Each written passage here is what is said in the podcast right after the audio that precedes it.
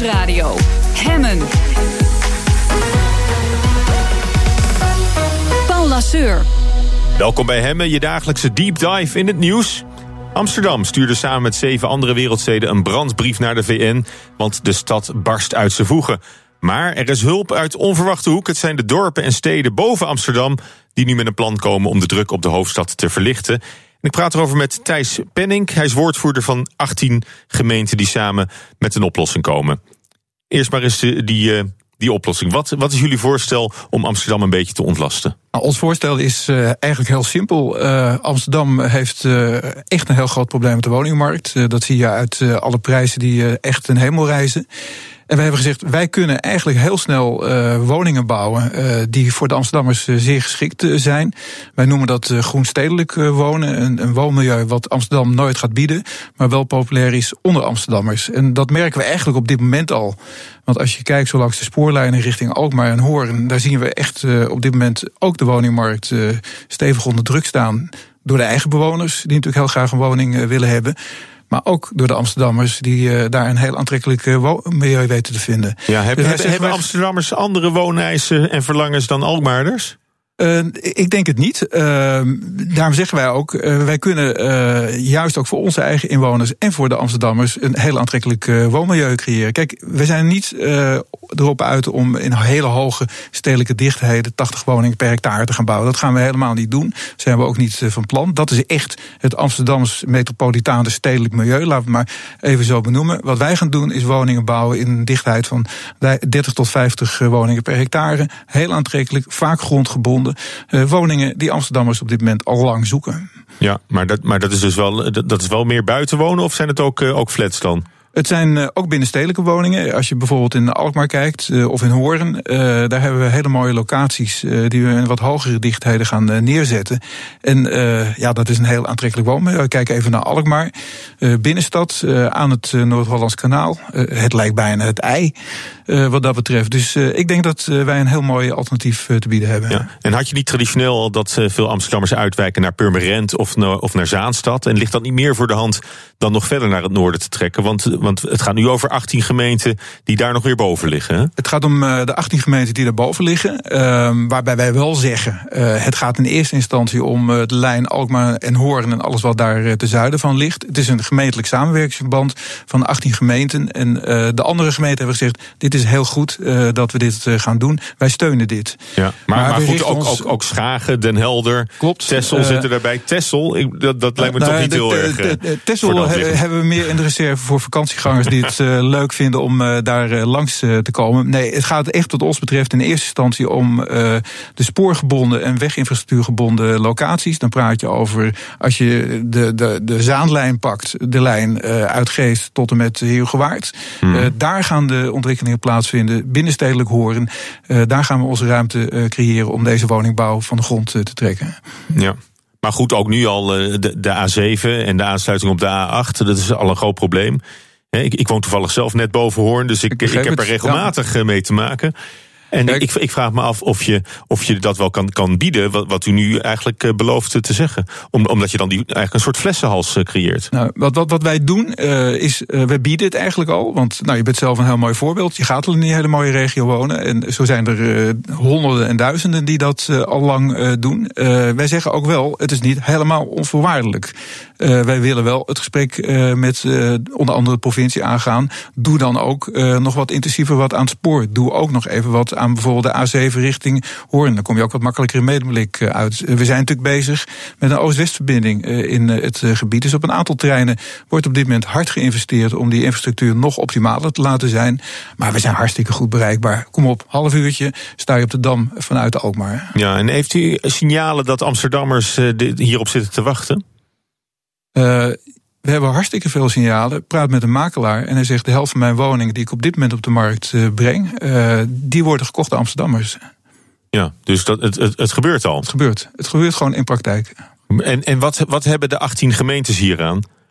Want, want Eh, ik neem aan dat het niet alleen maar is om Amsterdammers eh, te helpen. Het is, Kijk, toch, een de- beetje, het is toch een beetje eh, zij en wij. Het is een zijn wij verhaal zonder meer. Kijk, wat wij in de praktijk natuurlijk zien is dat deze hele regio is eigenlijk onderdeel van de netwerkstad die de metropoolregio is. Dus het beweegt, bedrijven bewegen, kennis beweegt. Ik was net nog bij Campus Amsterdam, daar zijn wij gewoon bij aangesloten als regio.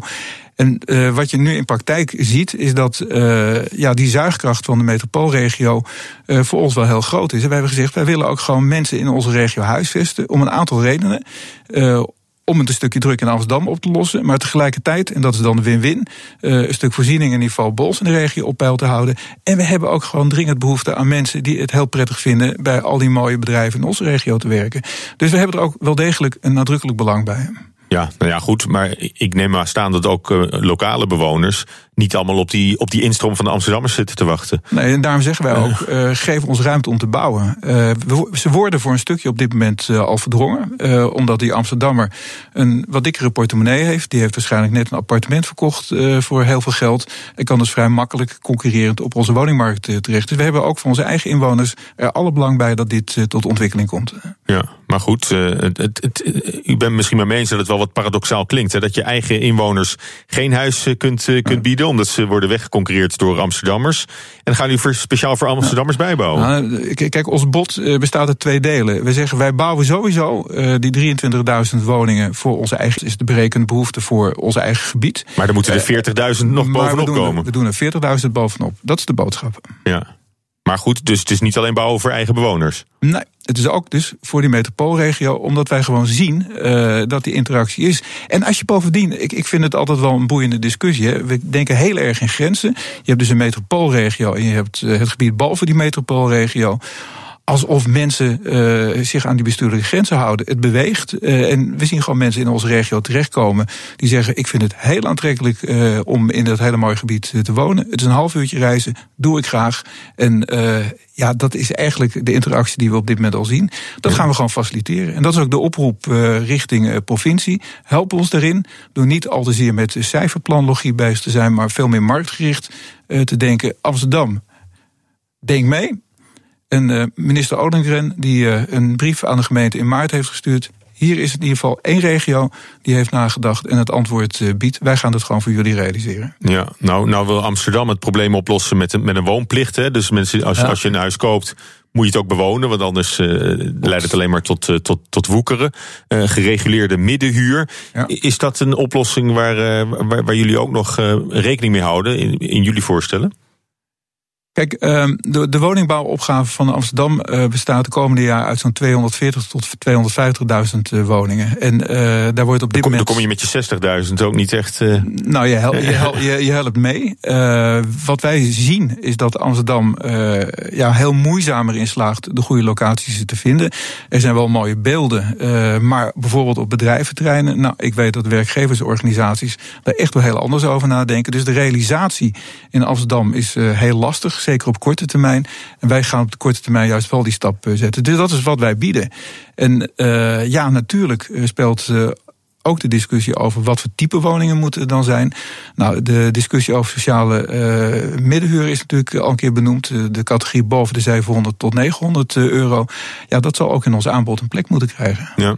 En, het, eh, en, en, en het, het groen en, en de natuur, Ja. is dat niet iets waar je, waar je nu een enorme inbreuk op gaat maken? Nou, als, je, als je ons bod goed leest, zeggen wij... we kunnen het kwijt eh, binnen de contouren van het stedelijke gebied. Dus we gaan niet grote nieuwe schimmelvlekken eh, creëren in het landelijke gebied. Want dat zou juist de kwaliteit van het gebied eh, aantasten. Nee, we proberen het juist heel dicht op de huidige stedelijke locaties eh, tot ontwikkeling eh, te brengen. Daarom zetten we ook Alkmaar binnenstedelijk, zetten we Hoorn binnenstedelijk als eerste in de Oké, nou ja, het, het klinkt als een heel redelijk voorstel. En u, u vertelt het ook alsof het al, al bijna zover is. Alsof de, de, de, de spaal Ja, de grond al in eh, kan. Noord-Holland-Noord, dus die hebben tot nu toe altijd eh, de stad Amsterdam gebouwd. Want wij hebben altijd gezegd, eh, de, de, de echte werkers komen uit onze regio als het gaat om de bouw.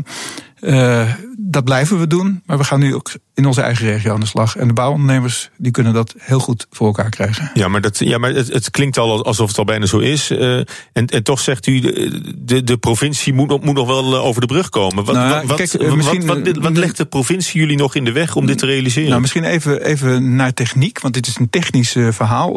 We hebben in onze regio zo Bestuurlijk technisch of bouwtechnisch? Nee, het is bestuurlijk technisch. er, er liggen regionale programma's woningbouw. En die zeggen eigenlijk, als ik drie woningen in, Amst in Alkmaar meer bouw, uh, dan moet ik ze in Heergewaard minder bouwen. En uh, dat type maatregelen, daar willen we nu vanaf. We willen eigenlijk tegen de provincie zeggen: geef ons nou gewoon die autonomie om in onze eigen woningmarkt dat te doen wat nodig is om ons eigen probleem op te lossen en die van de Amsterdammers. Ja, maar goed, jullie treden ook op als collectief met, met, met, met 18 gemeenten. ja. Dus maar, uh, maar, maar dan moet, dat brengt dus een, uh, een radicale wijziging van het bestaande uh, woningbouwbeleid van de provincie met zich mee. Dat is een wijziging, een radicale wijziging van het woningbouwbeleid van de provincie, dat klopt. waarbij we dus veel meer die autonomie in die regio willen leggen. Uh, het is binnenkort uh, provinciale staatverkiezingen. Dus ik denk dat dit heel mooi is om in alle verkiezingsprogramma's ook een plek te geven. Ja, is dit een, een, een hoofdpunt, denkt u, voor de verkiezingen? Ik denk dat uh, er twee hoofdpunten in Noord-Holland uh, op de verkiezingsprogramma's komen te staan. Ik denk dat de eerste uh, de energietransitie is. Daar zullen alle gemeenten en dus ook de provincie iets mee moeten. Maar de tweede is de woningbouwopgave. Oké, en minister Ollongren, wat, wat moet zij nu doen om dit mogelijk te gaan maken? Ik denk dat uh, minister Ollengren uh, heel blij is uh, dat er een regio met een bod komt. Zij heeft zelf zogeheten versnellingsteams gecreëerd om woningbouwprojecten echt sneller van de grond te krijgen in de regelgeving en al zulke soort zaken. We hebben al met een van haar versnellingsteams gesproken en wij hopen dat ze zij nu met dit bod in de hand volgens zegt van en nu aan de slag, regio, ik ga je helpen. En dat gaat niet zozeer om geld als wel versnelling in de regelgeving.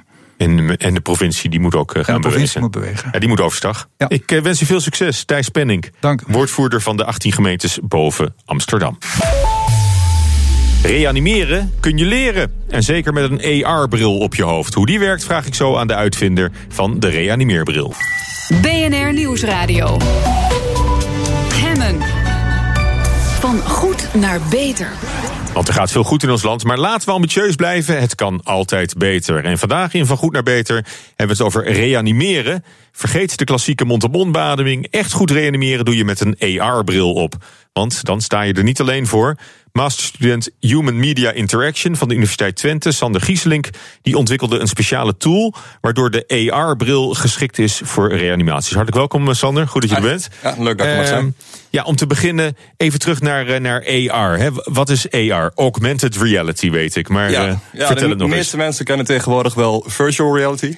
En dit is eigenlijk heel erg in die richting, maar dan nog weer een stap verder dat je niet in een volledige virtuele wereld zit, maar eigenlijk gewoon in de echte wereld en dat je dan een virtuele laag over die echte wereld heen kan projecteren. Oké, okay, dus dat je de werkelijkheid een beetje opleukt eigenlijk als ja. je die bril op hebt. Ja, ja inderdaad. En uh, nou goed, ik, ik, ik zet zo'n bril op en wat, uh, wat zie je? Je hebt, je hebt het wel voor, voor, voor gaming en zo, heb je die, die VR ja. dan met name. En AR heeft een hele hoop andere toepassingen, waaronder dan uh, wat we nu bedacht hebben over reanimeren. stel, ik zet zo'n bril op, wat, wat zie ik dan? Ja, het mooie dus van AR is dat je dan de echte wereld nog ziet. Dus je kan dan heel mooi nog interactie hebben met fysieke objecten. Mm. Uh, in het geval van reanimeren, dan kun je het lichaam dus nog gewoon zien liggen. En als je een VR-bril hebt, dan moet je alles virtueel namaken. En nou is het eigenlijk heel intuïtief, want je ziet gewoon het lichaam voor je. Uh, dus je kan het gewoon aanraken, maar je kan uh, je hebt dan wel het voordeel erbij van uh, die extra laag informatie wat je erbij kan projecteren. Oké, okay, dus, dus, dus je hebt, je hebt zo'n bril bij je en, uh, en je bent met iemand op, op, het, op het strand of in, in de natuur, weet ik ja, waar. Ja, overal. Dus je, moet, je moet je eigenlijk voorstellen... waar, waar, waar geen arts in de buurt is dus, precies, en, en niemand krijgt een hartaanval. Ja, want wat je moet voorstellen eigenlijk hoe dat nu gaat. Als iemand een hartaanval krijgt en je kan niet reanimeren, dan bel je 112.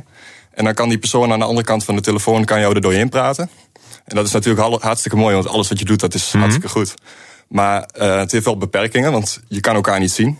En als je alles wat je uitlegt, moet je verbaal doen. Ja. Uh, het mooie van zo'n AR-bril uh, is dus als je die op hebt, dat jij de instructeur kan zien. En die kan ook zien wat jij doet. Dus die kan ook zien als jij je handen op de goede plek hebt. Uh, die kan voordoen hoe je het moet doen. Dus die kan eigenlijk zo simpel als je legt de hand precies op de plek waar het moet. En je ziet dan een virtuele hand. En het enige wat je hoeft te doen, is je hand in die virtuele hand, in die hand leggen. Ja, zo makkelijk kun je het eigenlijk maken. Oké, en, dat, en, dat, en dat, is, dat lukt nu al? De technologie is er. Maar het is nog niet zo ver ontwikkeld dat het uh, praktisch is. Want je hebt natuurlijk zo'n bril nodig. En niemand loopt met zo'n uh, supernieuwe uh, HoloLens-bril rond. Oké, maar in, in feite neemt hij de plaats in van de, van, de, van de instructeur aan de andere kant van 112. Als hij zegt van wat, wat zie je, dit moet je doen. Uh, nou, die bril gebruik je eigenlijk om uh, dus dat contact te leggen, dat je elkaar kan zien. Mm -hmm. En dat je die informatie kan uh, overdragen. Ja.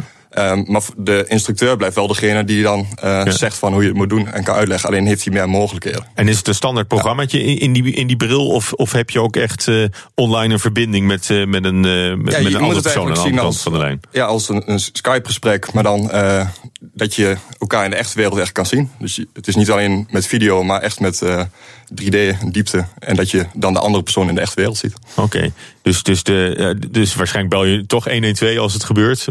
Ja. Want je, je probeert het te voorkomen. Maar in dit geval zeggen ze dan van uh, zet, zet, de bril op, activeer de bril. Ja, wat je eigenlijk moet voorstellen is, uh, tegenwoordig heb je al smartwatches. Maar misschien met een paar jaar, die uh, worden al ontwikkeld, heb je smart glasses. En dan bel je dus gewoon met je bril in plaats van met je telefoon. Of die zijn dan verbonden. Uh, en dan geef je toestemming van ja, je mag uh, mijn camera zien, uh, okay. wat, wat ik zie. En dan heb je eigenlijk gelijk een soort van videogesprek met die mogelijkheid om augmented reality erbij te ja, Ja, dus dan, maar, maar dan ga je eigenlijk uit van de situatie dat, dat bijna iedereen ook wel een, een, een Google Glass-achtig ding bij zich heeft. Ja, maar dan wordt het praktisch. Het is nu, de technologie is er, maar het is nog niet praktisch, want je hebt natuurlijk heel veel hardware nodig en een hele experimentele setup om het mogelijk te maken nog. Oké, okay, dus het is nog wel toekomstmuziek. Ja, maar de, het interessante is juist om te kijken naar wat deze technologie voor gebruik kan worden. Uh, uh, en dit is een hartstikke mooi voorbeeld van hoe je die, die kracht van die technologie echt in de praktijk uh, kan gebruiken. Oké, okay, en, en wat is jouw aandeel in deze techniek? Nou, ik heb dus gekeken naar hoe ik die technologie kon gebruiken voor leertoepassingen. Dat vond ik interessant, dat was mijn uitgangspunt. En toen kwam ik dus op het idee van, nou, bij het reanimeren is het echt fantastisch om dit te gebruiken. Juist omdat je dan die, die extra uh, laag eroverheen uh, mm -hmm. kunt het beste gebruik van maken. Omdat je dan de andere kan zien wat anders niet mogelijk is over de telefoon. Ja, je wordt, je wordt bijna bij de hand genomen. Ja. Dat, dat, dat, ze gewoon voordoen waar je je handen neer moet leggen. Ja, precies. Dus ik heb uh, een setup gemaakt samen met een andere student waarbij dat dus mogelijk was. en gekeken naar hoe augmented reality dus echt het reanimeren in zo'n situatie kan verbeteren. Oké, okay, en heb je hem al eens uh, gebruikt om te testen? Ja, ik heb experimenten gedraaid. Dus dat ik bij uh, 30 proefpersonen uh, over de telefoon, zoals het nu gaat, het, iemand heb leren reanimeren. En bij 30 personen dus met die bril en de hele setup eromheen. Ja. En dat zijn, is gewoon heel veelbelovend dat die technologie echt het reanimeren kan verbeteren. Dat je ja, ja, misschien sneller kan leren en beter in ja, een kortere tijd. Dus, dus nu neemt het eigenlijk gewoon voor de.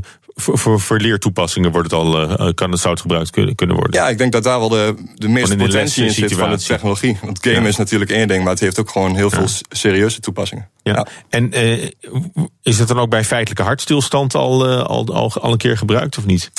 nee, want het is natuurlijk in de praktijk heeft nog niemand zo'n bril bij zich en is er niet in het een Het zal wel toevallig zijn geweest. Als, net ja. iemand, als net iemand nee. in, het, in het leslokaal bezwijkt aan een hartaanval, dan. Uh, ja. dan dus er zijn, zijn al wel mensen bezig om te kijken hoe die technologie gebruikt kan worden bij cursussen.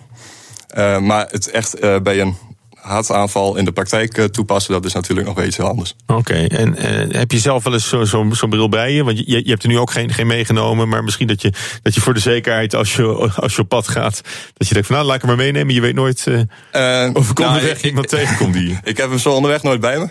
Maar uh, dat is ook omdat die bril is nu nog best wel wat groter. En als je, je ziet echt dat je hem op hebt, dan gaat helemaal om je hoofd heen. Een soort duikbril is het, hè? Of een, ja, een hele, hele groot uitgevallen skibril. Ja, precies. Dat, dat idee inderdaad. Um, maar naarmate dat verder ontwikkeld wordt, past dat misschien gewoon in een uh, zonnebrilformaat. En dan, uh, of in een contactlens misschien wel. Ja, misschien zelfs zo ver als dat. En dan wordt het opeens een heel ander verhaal. Want dan kun je het ook als moordenaccessoire uh, bij je hebben, bij wijze van. Ja, oké. Okay. En dan met... En dan met een appje eigenlijk die ja, dan deze, deze toepassing ja. mogelijk Beetje maakt. het idee van wat een smartwatch ook is. Ja. Oké. Okay. En hoe lang, hoe lang verwacht je nou dat het, dat het gaat duren? Of, of is dat niet iets waar je je mee bezighoudt? Is, is, ja, jawel, ik ben, ben je meer een hobbyist die, die de, hey, die de software daarvoor wil? Om, om te zien waar het naartoe gaat. Ik ben niet de persoon die dan zo'n bril ontwikkelt. Maar ik ben wel de persoon die dan zo'n bril gebruikt om dit soort toepassingen mee te maken. Want dat, dat vind ik dan interessant. Maar er zijn al brillen in ontwikkeling die niet veel groter zijn dan een uh, gemiddelde zonnebril.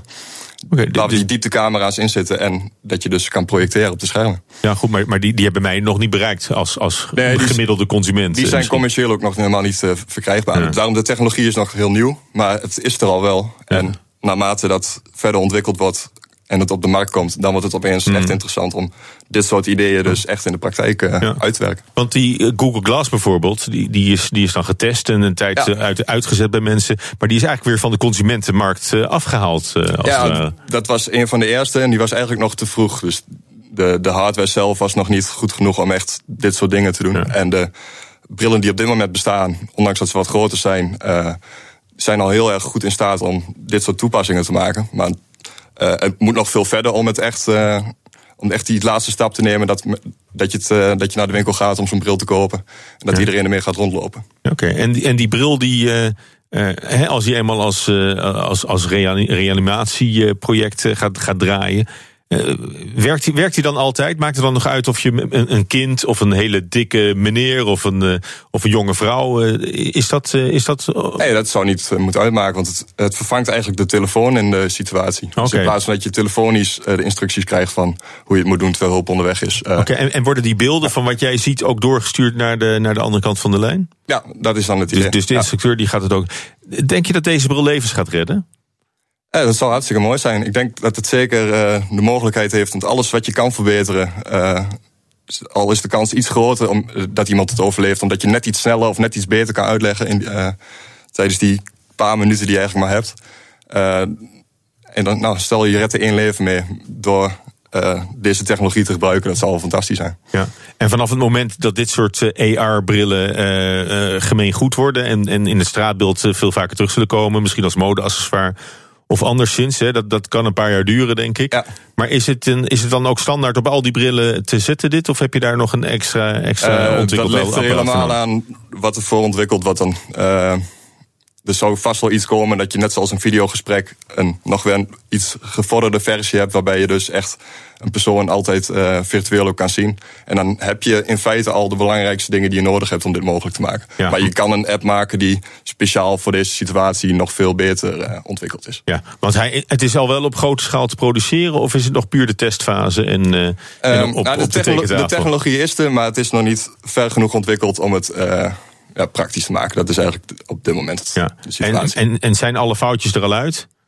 Is het al helemaal uitontwikkeld? Nee, dat, dat, ja, dat gaat snel nu natuurlijk. Die brillen, uh, ieder jaar uh, komt er weer uh, ondertussen een betere uit. Dat, dat gaat heel hard. En naarmate er betere brillen uitkomen, kun je er ook weer meer mee natuurlijk. Nou, wat je al wel zou kunnen doen natuurlijk... is zo'n skibril of, of zo'n duikbril alvast ophangen... in zo'n AED-kastje naast de defibrillator. Dat, dat is, inderdaad al een optie. Als nog niet genoeg mensen zo'n bril bij zich hebben... kun je dat natuurlijk op dat soort tactische plekken neerzetten. Maar het mooiste zou natuurlijk zijn dat je dat al bij je hebt. Want iedere seconde die je nodig hebt om dat op te halen, dat duurt wel langer natuurlijk voordat je kan beginnen. Het mooiste zou zijn dat je gewoon, net zoals dat je belt met één druk op de knop, uh, dat het gelijk start. Dat je gelijk de persoon kan zien die het jou kan uitleggen. En dat je gelijk kan beginnen met reanimeren.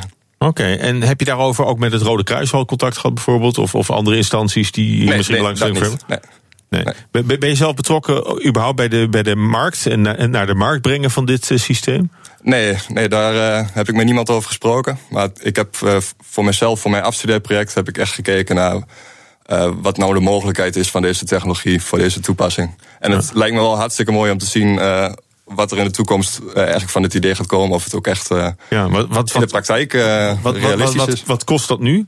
Als je zo'n ding zou willen nou, hebben? Zo'n augmented reality bril kost een goede 3000 euro, denk ik zo. Oh, lekker. Ja. ja. dus dat is er echt wel eentje voor het groot publiek. Op ja, zeker. En plus je hebt nog wat meer nodig om het. Want die bril zelf is nog niet goed genoeg om de resolutie hmm. van wat je dan ziet. om naar de andere kant te streamen. om dat hoog genoeg te maken. Dus je hebt nog wel wat extra dieptecamera's nodig. Om okay. echt, echt, een hele setup om het echt goed te laten werken. Dus jij hebt er ook nog wel even werk aan? Of is, is jouw aandeel geleverd inmiddels in dit hele verhaal? Um, ja, voor mijn afstudeerproject heb ik het afgerond. Dat is uh, voorlopig goed. Dus ik denk dat het vooral nou een goed idee is om de technologie uh, door de grote bedrijven die daarmee bezig zijn, gewoon even, die mogen hard werken, flink doorontwikkelen. Dat het mooi in een compacte bril komt. En dan uh, kunnen we wel weer kijken naar om dit echt, echt uit te werken voor in de praktijk. Nou, dat is een prachtige toepassing, ja. denk ik, van augmented reality. Dankjewel. Ja. Sander Gieselink, masterstudent Human Media Interaction aan de Universiteit Twente. BNR Nieuwsradio. Hemmen. Je luistert naar Hemmen, je dagelijkse deep dive in het nieuws. En we gaan het hebben over de meest voorkomende bedrijfsvormen in ons land. Het familiebedrijf. Maar liefst 71% van de Nederlandse bedrijven, bijna driekwart, is een familiebedrijf.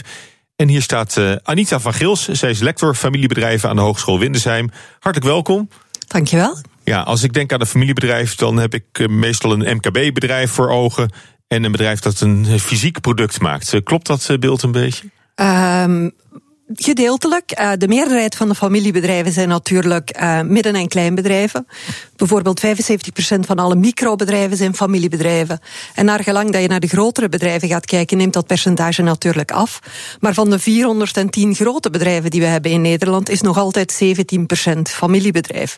En bedrijven die je natuurlijk kent zijn bijvoorbeeld Boels Rental, de Jumbo, de Blokker, uh, Van Oort. Allemaal ja. familiebedrijven. Allemaal grote familiebedrijven. Want wanneer ben je eigenlijk een familiebedrijf? Moet, het, uh, moet de familie dan alle aandelen hebben nog in de onderneming? Of kun je ook in andere gevallen nog wel van familiebedrijven spreken? Ja, we kijken typisch altijd naar het eigendom. En uh, we geven in de literatuur, in het academisch onderzoek, zeggen we op het moment dat meer dan 50% van de aandelen in de handen zijn van een familie, dan is het een familiebedrijf. Maar dan spreken we over private bedrijven. Als we kijken naar beursgenoteerde bedrijven, dan geven we meestal aan wel op het moment dat meer dan 20 van de aandelen in handen is van een familie, dan heeft een familie toch nog een inbreng in wat er in de organisatie gebeurt. Maar niet alleen uh, het eigendom is belangrijk natuurlijk, je moet ook zeggingschap hebben in de organisatie. Dus we kijken vaak ook wel mee naar in hoeverre dat het management mm. ook bestaat uit familieleden. En dan zou je natuurlijk kunnen zeggen van, goh, is dat dan voldoende om een familiebedrijf te zijn? Want als je zegt meer dan 50% van het eigendom plus management, dan zou mm. elke start-up zou dan een familiebedrijf zijn. En dat is, zou natuurlijk heel raar zijn, want vaak start je een bedrijf en weet je nog helemaal niet, wil je het later verkopen of wil je het mm. overzetten in je eigen familie. Dus we kijken ook wel naar de intentie. Heb je echt al die intentie om het bedrijf over te dragen naar een volgende generatie? Ja. Heb je ook familiedoelstellingen die heel belangrijk zijn? Oh, dus ze, ze moeten eigenlijk al een generatie meegaan voordat je echt uh, zeker weet dat het een familiebedrijf is? Wel, dan heb je inderdaad dat die familieaspecten heel belangrijk ja. worden. Hè? Want dan ga je kijken naar familiale tewerkstelling, dan heb je ook familiale doelstellingen die je wil bereiken. Ja. Ja, u noemde er al een aantal, maar wat, wat, wat zijn nou voorbeelden van die, van die echt bekende familiebedrijven? Boels Rental hoorde ik al. Ja. Is, is Heineken een familiebedrijf? Ja, Heineken beschouwen we ook nog altijd als een familiebedrijf, omdat natuurlijk. Dat is een enorme corporate organisatie ja. natuurlijk. Ja, omdat uh, Charlene de Carvalho Heineken natuurlijk als aandeelhouder ook nog een belangrijk effect heeft op wat er gebeurt binnen de organisatie. Ja. Andere die, die iedereen ongetwijfeld wel kent, is Brabantia bijvoorbeeld. Mm. Iedereen heeft thuis wel producten van Brabantia. Ook een familiebedrijf dat laatst nog genomineerd was vorig jaar voor de Beste Familiebedrijven Award. Um, Bavaria, ook ja. een, een, familiebedrijf. Uh, schoenen, van Bommel Schoenen, waar dat drie broers uh, het management voortzetten van het bedrijf. Negende generatie familiebedrijf. Ja. Dus we hebben echt heel mooie verborgen kampioenen van ja. uh, familiebedrijven hier in de regio. Ja, niet helemaal verborgen, want vaak komt dan ook de familienaam terug in de merknaam van een product. Ja, Inderdaad, klopt inderdaad. Maar wat we ook heel vaak zien is, uh, die bedrijven die we verborgen kampioenen noemen, zijn toch ook vaak bedrijven die niet altijd onmiddellijk de media opzoeken. Uh, ze zijn heel erg nauw betrokken, ze zijn heel mm. erg maatschappelijk verantwoord bezig. Uh, maar ze zoeken niet altijd onmiddellijk de pers op om onder de aandacht te brengen, hoe mooi ze wel altijd zijn. Nou, sterker nog, je krijgt ook wel eens het idee dat, dat ze juist een beetje, een beetje de luiken dicht houden. Ja. En een beetje, een beetje afgeschermd van de buitenwereld opereren. Ja, maar ze zijn wel heel erg betrokken bij hun verschillende stakeholders. Dus in die zin naar hun werknemers toe, naar klanten toe, zorgen ze altijd wel, vinden ze het heel belangrijk dat ze goede kwaliteit leveren, dat ze lange termijn relaties uitbouwen. Ja, dus ook met klanten, maar ook met medewerkers, denk ik. Want familiebedrijven die zie je ook vaak dat die verankerd zijn in de lokale gemeenschap. Ja, absoluut. Filantropie, uh, sociale verankering is heel belangrijk. Um, wat je ook ziet is dat. Um, je, had vroeger ook hele dorpen, hè? Voor ja. Philips of Bata-dorp ja, is er zo een. Klopt. Ja, en wat je ook ziet, zelfs als een familiebedrijf groeit, het delokaliseren gebeurt niet zo snel. Ook niet naar het buitenland, omdat ze toch die roots hebben waar dat een eerste of een tweede generatie uiteindelijk het bedrijf zo heeft uitgebouwd, dat, dat de regionale of dat het hoofdkantoor van de bedrijven uiteindelijk ook blijft waar dat het is opgezet Ja. En waar zit nou de kracht van het familiebedrijf? Want het is niet toevallig dat een paar van die, van die grote namen... dat dat, eh, dat dat familiebedrijven zijn. Wat maakt het tot een, tot een succes? Wel, familiebedrijven hebben heel wat voordelen. Um, een belangrijke die we altijd noemen is hun uh, lange termijn oriëntatie. Uh, een bedrijf gaat over van generatie op generatie. En eigenlijk als kind krijg je al mee wat er in het familiebedrijf gebeurt. Dus het is heel makkelijk om die kennis ook van generatie op generatie over te dragen. En die betrokkenheid natuurlijk bij het product en bij de werknemers in de organisatie. Een andere die we noemen is uh, patient capital. Hmm. familiebedrijven hebben familiale managers. En het is anders dan in niet-familiebedrijven, waar managers voor een aantal, eh, aantal jaren in die organisatie komen werken, dan weer een volgende uh, carrière stap zoeken in een ander bedrijf. Nee, de familie blijft hier en kan dus zijn investeringen ook spreiden over langere termijn en hoeft niet zo snel onmiddellijk die goede. Wel, ze gaan natuurlijk voor goede financiële uh, resultaten, maar ze hebben een langere termijn om hun doelstellingen te bereiken. Ja. Maar goed, het gaat niet altijd goed. Eh, Blokker is ook, ook een familiebedrijf. Dat eh, heeft het, zit toch in heel erg zwaar weer. Ja, inderdaad. Daar is inderdaad uh, te laat gereageerd op het online gebeuren in hmm. die retailsector natuurlijk. En daarom dat we bij Windesheim ook zoveel onderzoek doen naar uh, het ondernemend en het innoverend vermogen van familiebedrijven. Hoe staat het daarmee? Wel, um, traditioneel werd altijd gedacht en werd heel vaak beweerd, ook in de media, van familiebedrijven, dat zijn geen innovatieve bedrijven, dat zijn risicovermijdende bedrijven. Want een familie brengt natuurlijk het kapitaal in in het bedrijf en hoopt op een bepaald moment ook kapitaal terug uit het bedrijf te halen, zodanig dat de familie er ook baat bij heeft. Maar recent heeft ons een van onze collega's, of een aantal van onze collega's, onderzoek gedaan uh, naar het innoverend vermogen van familiebedrijven. Ze hebben een heel aantal studies die gepubliceerd zijn samengebracht. We noemen dat dan een metastudie. En die geeft aan dat, dat die traditionele zienswijze helemaal niet klopt. Uh, familiebedrijven blijken inderdaad minder te investeren in hun R&D, dus lagere bedragen.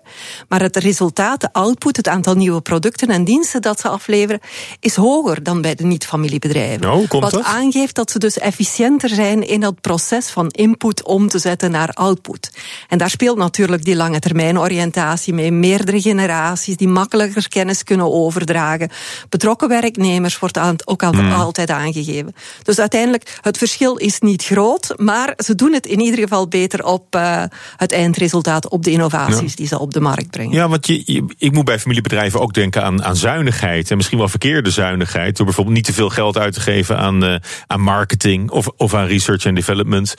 Dat, dat, dat zie je dus wel gebeuren. Dus er gaat minder geld naartoe, maar dat wil nog niet zeggen dat er, uh, dat er meer nieuwe producten uit, uit voortkomen? Wel, het, het, het is een, een belangrijk iets natuurlijk. We moeten daar ook een onderscheid maken in uh, het type van familiebedrijf. En als we het dan hebben over die grotere familiebedrijven, dat zijn duidelijk die familiebedrijven die die professionaliseringsslag gemaakt hebben. En die inderdaad dat internationaliseren, dat market, die marketing en dergelijke wel uitgebouwd hebben. Maar zoals uh, Mona Keizer ook heeft aangegeven, hè, we hebben dringend een MKB uh, aanpak nodig om ervoor te zorgen dat onze MKB ook innovatiever wordt. En dan gaat het vooral over die uh, kleine en middelgrote bedrijven, die vaak heel erg verankerd zijn in de familie. Geen familiale managers, niet familiale managers erbij betrekken en daardoor toch nog. Ja. Een, een, een, aantal stappen meer zouden kunnen zetten om ook door te groeien naar, naar dergelijke verborgen kampioenen misschien. Want ja, dat, dat krijg je vanzelf. Maar een van de belangrijkste uitdagingen in een familiebedrijf is natuurlijk het werken met familie. Ik kan me voorstellen dat, eh, dat broers eh, ook vechtend over straat gaan over de. Over de ja. dat, dat, is, dat is bekend. Ja, we hadden laatst ook bij een van de bijeenkomsten waar een collega van mij zat, dat een. Een potentiële opvolger zei van toen ik in het bedrijf ben gaan werken, lijkt het, leek het alsof ik mijn familie verloren mij verloren is gegaan. Want je komt natuurlijk met die overlap van, van familie en relaties in het. Ja, en ik zat laatst met een, een ondernemer van een familiebedrijf. En die zei: Goh, het is constant switchen. Je hebt twee petten op. Langs de ene kant uh, ben je verantwoordelijk voor het bedrijf. Langs de andere kant heb je de verantwoordelijkheid voor je familie. En als je kinderen in je familie hebt als vader, ga je proberen ze allemaal gelijk te behandelen. En misschien degene die het juist moeilijk hebben, ga je nog een beetje voortrekken. Maar als je dan je rol van ondernemer in het familiebedrijf moet doen, moet je juist die sterkste gaan, gaan eruit halen en die in het bedrijf gaan betrekken. Want je hebt die verantwoordelijkheid voor werknemers en alles. Dus uh, het is inderdaad schakelen met verschillende petten op en, en brengt soms ook de nodige conflicten met zich mee. Ja. Want u doet, u doet onderzoek naar familiebedrijven, maar u bent ook ervaringsdeskundige. U komt uit een familie met een eigen bedrijf. Klopt. Wat was dat voor onderneming? Mijn uh, grootvader heeft na Wereldoorlog 2 een handel in bouwmaterialen opgestart. Uh, die was vrij succesvol, maar uh, toen het ging groeien had hij, ook zijn, had hij ook mensen nodig die met de vrachtwagen gingen rijden. Dus hij heeft zijn twee, twee oudste zonen op een 18 uit de middelbare school gehaald. En gezegd, nou is het tijd om in het familiebedrijf te komen werken. Keuze was er toen niet bij. En uh, mijn vader en zijn broer hebben dus het bedrijf verder ontwikkeld. En op een gegeven moment, toen ik klaar was met mijn studie, dacht ik, nou is het mijn tijd om in het familiebedrijf te komen. Uh, was voordien nooit over gesproken. Dat is heel raar. En dat merk je ook bij heel veel familiebedrijven. Dat het toch wel moeilijk is om dat gesprek met kinderen aan te gaan. Van wanneer is dan het juiste moment om daarover te spreken? Zowel bij de ouders als bij de kinderen. Uh, en toen ik aan mijn vader zei van god, het is tijd om in het familiebedrijf te komen, zei hij nee, jij bent een vrouw, op een dag krijg je kinderen, dus zoek jij je maar een 9 tot 5 job. Dus? Uh, heel boos natuurlijk. Uh, Achteraf ben ik het wel gaan begrijpen. Uh, zij waren een klein familiebedrijf en hadden te weinig professionele, hulp langs zich uh, verzameld.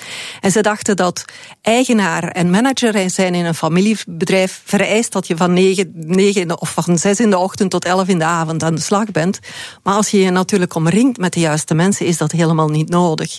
Ja. Maar goed, uh, een broer van u heeft, uh, heeft de zaak toen overgenomen? Nee, ze hebben het familiebedrijf uiteindelijk verkocht aan een ander familiebedrijf. Oké, okay, dus, een dus heel... dus het, is, het, is, nog steeds een familiebedrijf, alleen ja. bij een andere familie. Ja, en dat zie je natuurlijk veel, hè, dat de kleinere familiebedrijven overgenomen worden door grotere familiebedrijven die dan echt een groep hmm. van bedrijven uitbouwen. En tot slot, die ervaring die u heeft zeg maar, in, in uw eigen familie en dat u, uh, dat u botving, u was eigenlijk niet welkom in het uh, familiebedrijf.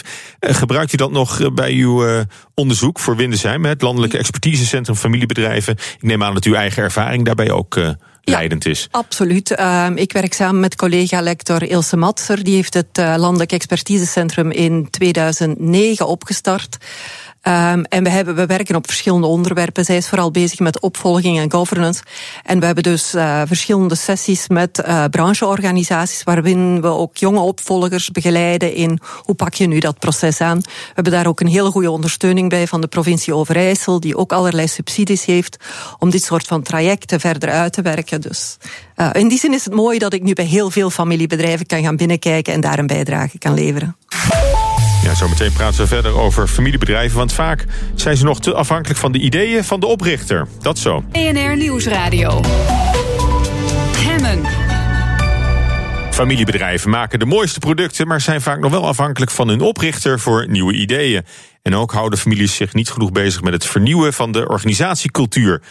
Dat zegt uh, Anita van Gils. Zij is lector familiebedrijven aan de Hogeschool Windesheim.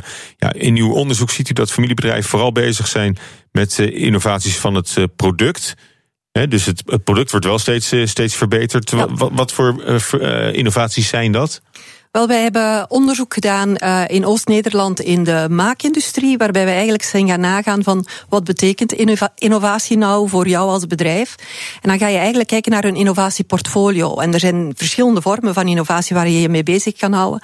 En dan zagen we dat in uh, familiebedrijven gemiddeld 40% van de innovaties waren productinnovaties, 30% waren procesinnovaties, dus hoe maak je het volledige proces tot aan, om tot aan het product te komen.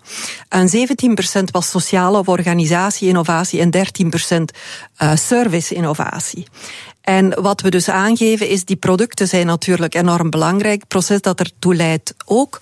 Maar uh, producten zijn ook heel erg kwetsbaar. Op het moment dat je een product op de markt brengt, is het heel makkelijk voor je concurrent in het binnen- of buitenland om via reverse engineering je product volledig te gaan mhm. bestuderen, te kopiëren.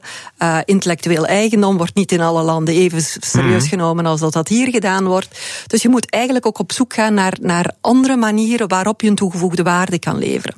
En familiebedrijven zijn volgens ons, en op basis van onderzoek weten we dat, ook veel sterker in die elementen als service-innovatie en uh, sociale of organisatie-innovatie. Want die, die verhouding tussen de verschillende innovatievormen, die, die is heel anders voor niet-familiebedrijven?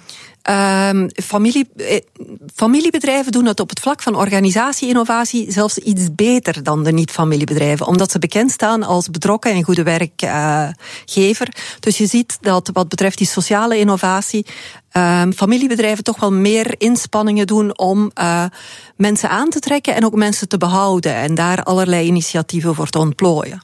Oké, maar goed, het, het, is wel een oproep aan juist ook familiebedrijven om, uh, om daar, uh, daar zicht op te houden. Ja. ja. u zegt ook familiebedrijven zijn te afhankelijk van de ideeën van de oprichter nog altijd. Hè? De, de, de geest van de, van de oprichter, de grondlegger van het bedrijf, waart eigenlijk nog rond in de hele organisatie. Ja, heel heeft, lang. U, heeft u daar concrete voorbeelden van? Ja, we noemen het de shadow of the founder altijd. Hè. Heel vaak heb je. Um, Ook heel beeldend, hè? Dat het, ja, dat is een schaduw vooruit werpt. Ja, um, heel vaak heb je natuurlijk mensen die vanuit techniek een bedrijf opstarten. Uh, die echt die passie hebben voor de techniek. Dan kinderen hebben, maar kinderen hebben niet noodzakelijk dezelfde opleiding, niet dezelfde technische kennis. Uh, en op het moment dat dan het bedrijf moet doorgezet worden naar de volgende generatie, dan, dan is die ondernemer natuurlijk nog altijd, of die eerste generatie, heel belangrijk voor de techniek in het bedrijf.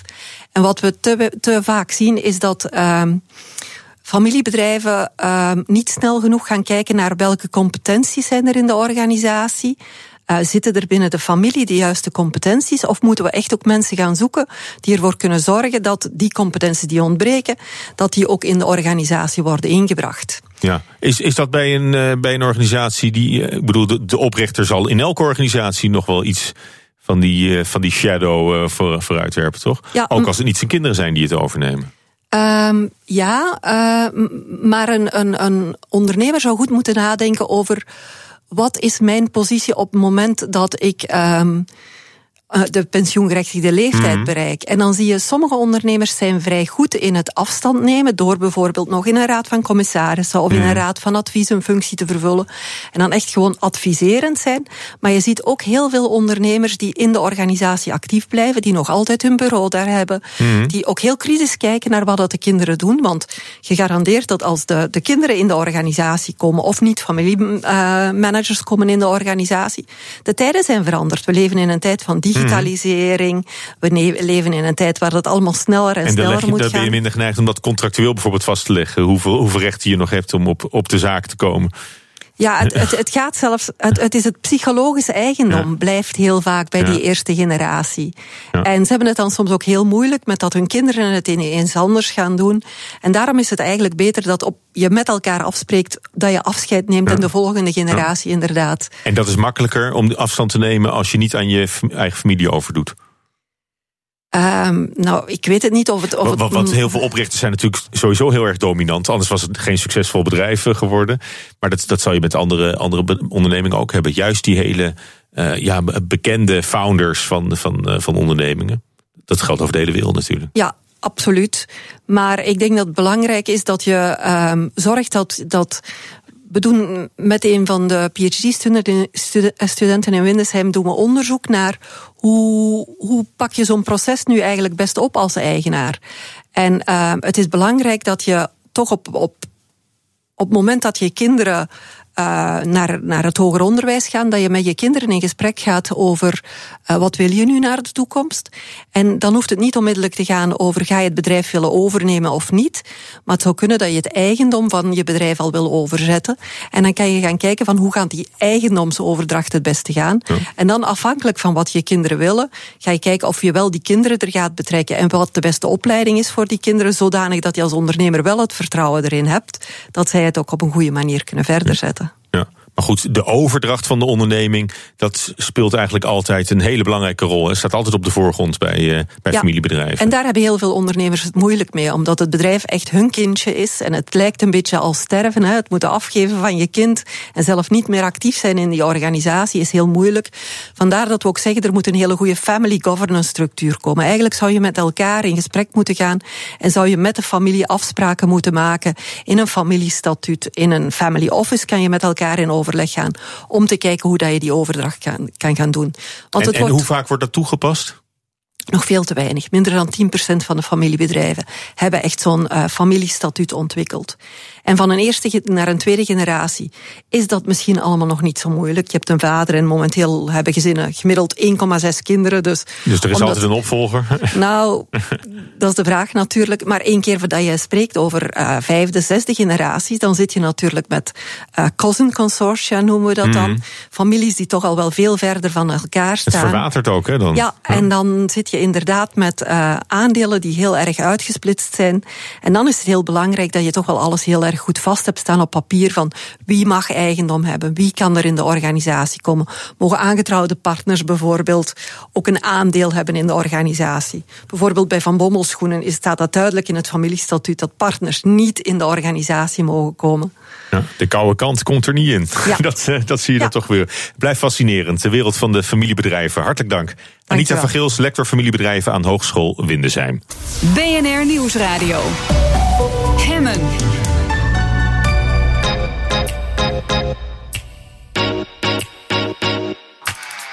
In de zomer gaat ook hem op vakantie. Elke dag spreken we een van onze leukste gasten van het afgelopen seizoen.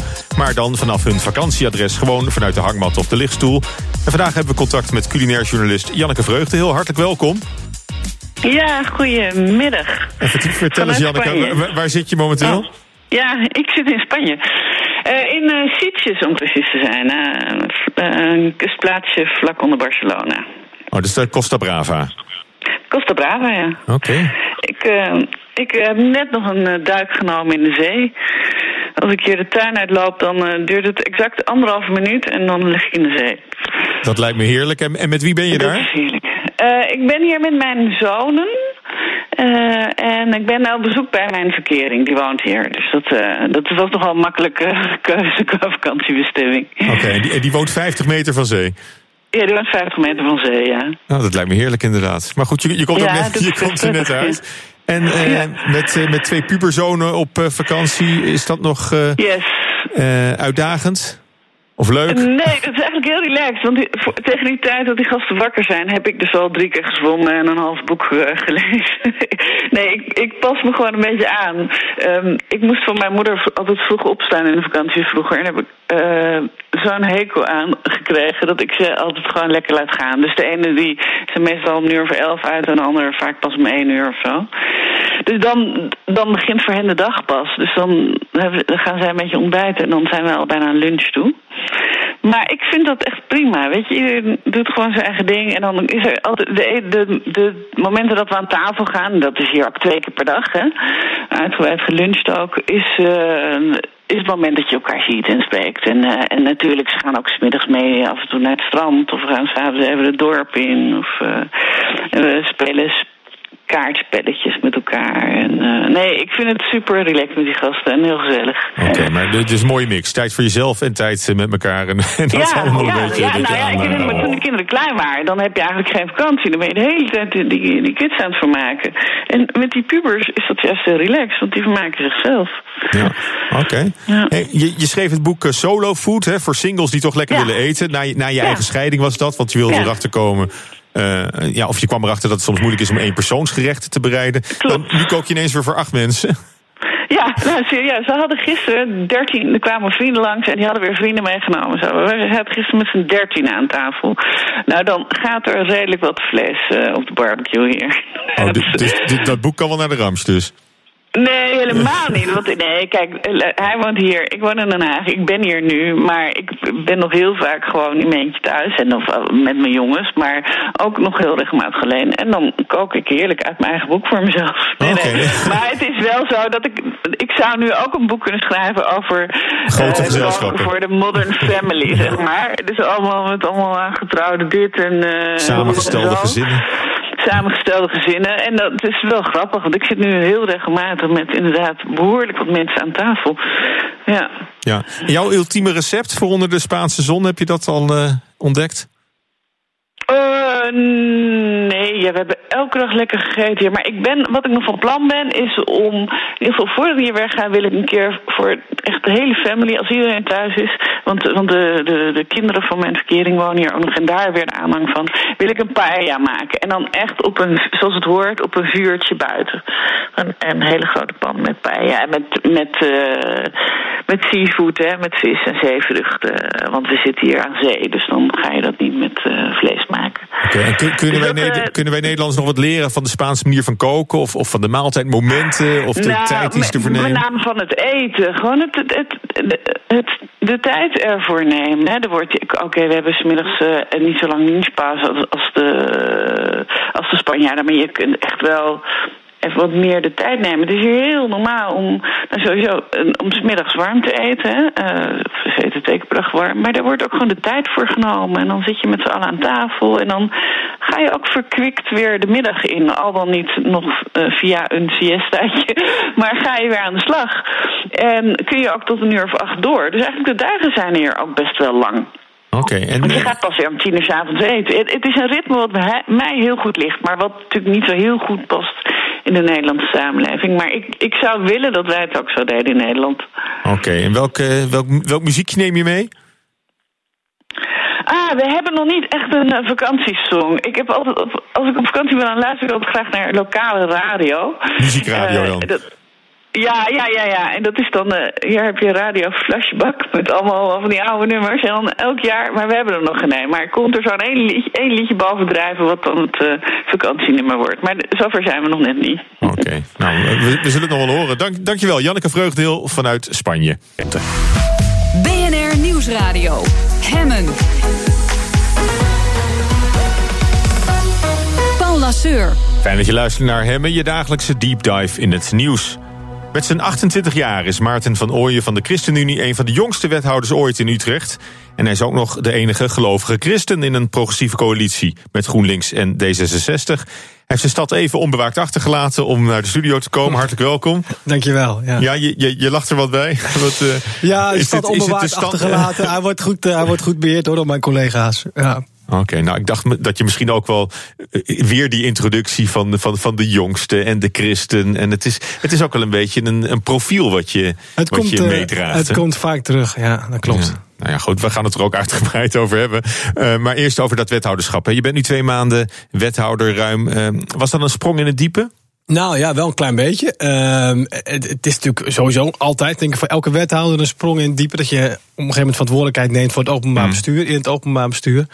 Maar ja, als je 28 bent uh, in een, uh, in een uh, mooie coalitie, maar ook wel eentje waar de ChristenUnie met twee zetels natuurlijk een heel andere verhouding heeft met de andere dan mm. in nou ja, meer gelijke coalitie. Qua zetelaantal is het natuurlijk wel even spannend en wennen en kijken hoe het gaat, ja. Dus het is nog niet helemaal. Uh... Nee, ik moet nog zeker even wennen aan deze nieuwe rol. Maar het, het, als je op een gegeven moment in diepe ligt, dan ga je vanzelf trappelen. Ja, nou ja, goed, maar, maar, maar dat moet dus wel gebeuren.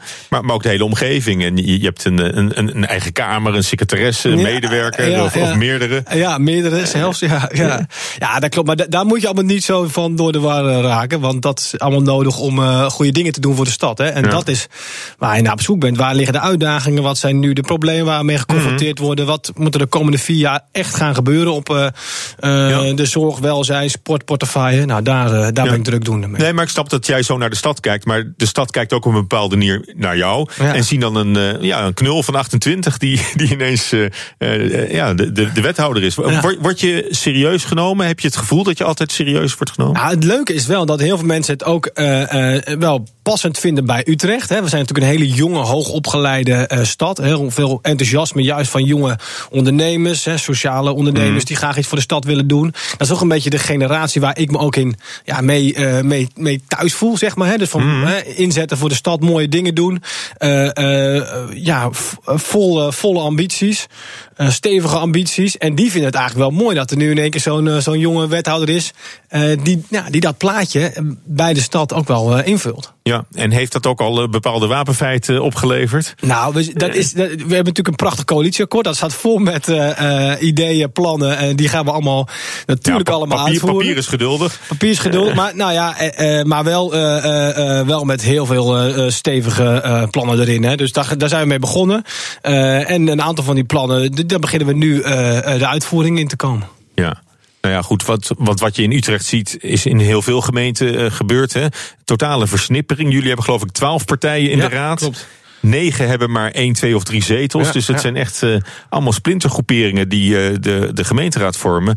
Kan een raad wel functioneren op die manier? Want, nou, want, dat heb je nu ook twee maanden kunnen, kunnen zien. Ja, nou ja, ik ben natuurlijk ook in de vorige raad uh, was ik uh, raadslid fractievoorzitter. Uh, toen waren er tien partijen, er zijn er twee bijgekomen. Dus ik vind dat het. Tien was al veel. Tien was al veel, twee, twaalf erbij kan ook prima, zou ik bijna willen zeggen. Het grote voordeel toch wel de Utrechtse situatie, als je het hebt over groot en klein, is dat met GroenLinks en D66 je ook wel twee partijen hebt met meer mm. massa. Dus voor de bestuurbaarheid is dat op zich prettig.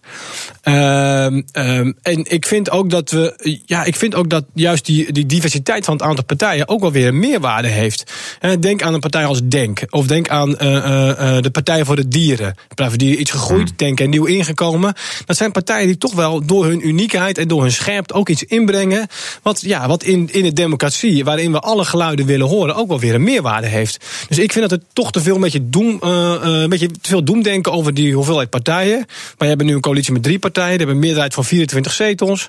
Uh, stabiel. Uh, ja, daar kun je prima een stad mee besturen. En uh, ja, er zijn veel partijen met wat minder zetels, kleinere partijen. Maar het hoeft voor de stabiliteit mm. helemaal geen probleem te zijn. Ja, maar goed, voor, voor andere grote steden was misschien ook wel dat Denk of PVV ineens, ineens groter worden. En eigenlijk ook in, de, in de coalitievorming betrokken moesten, moesten zijn. Dat was in Utrecht niet. Nou ja, Denk is nieuw. Eh, PVV heeft uh, één zetel gehaald. Denk heeft twee zetels gehaald.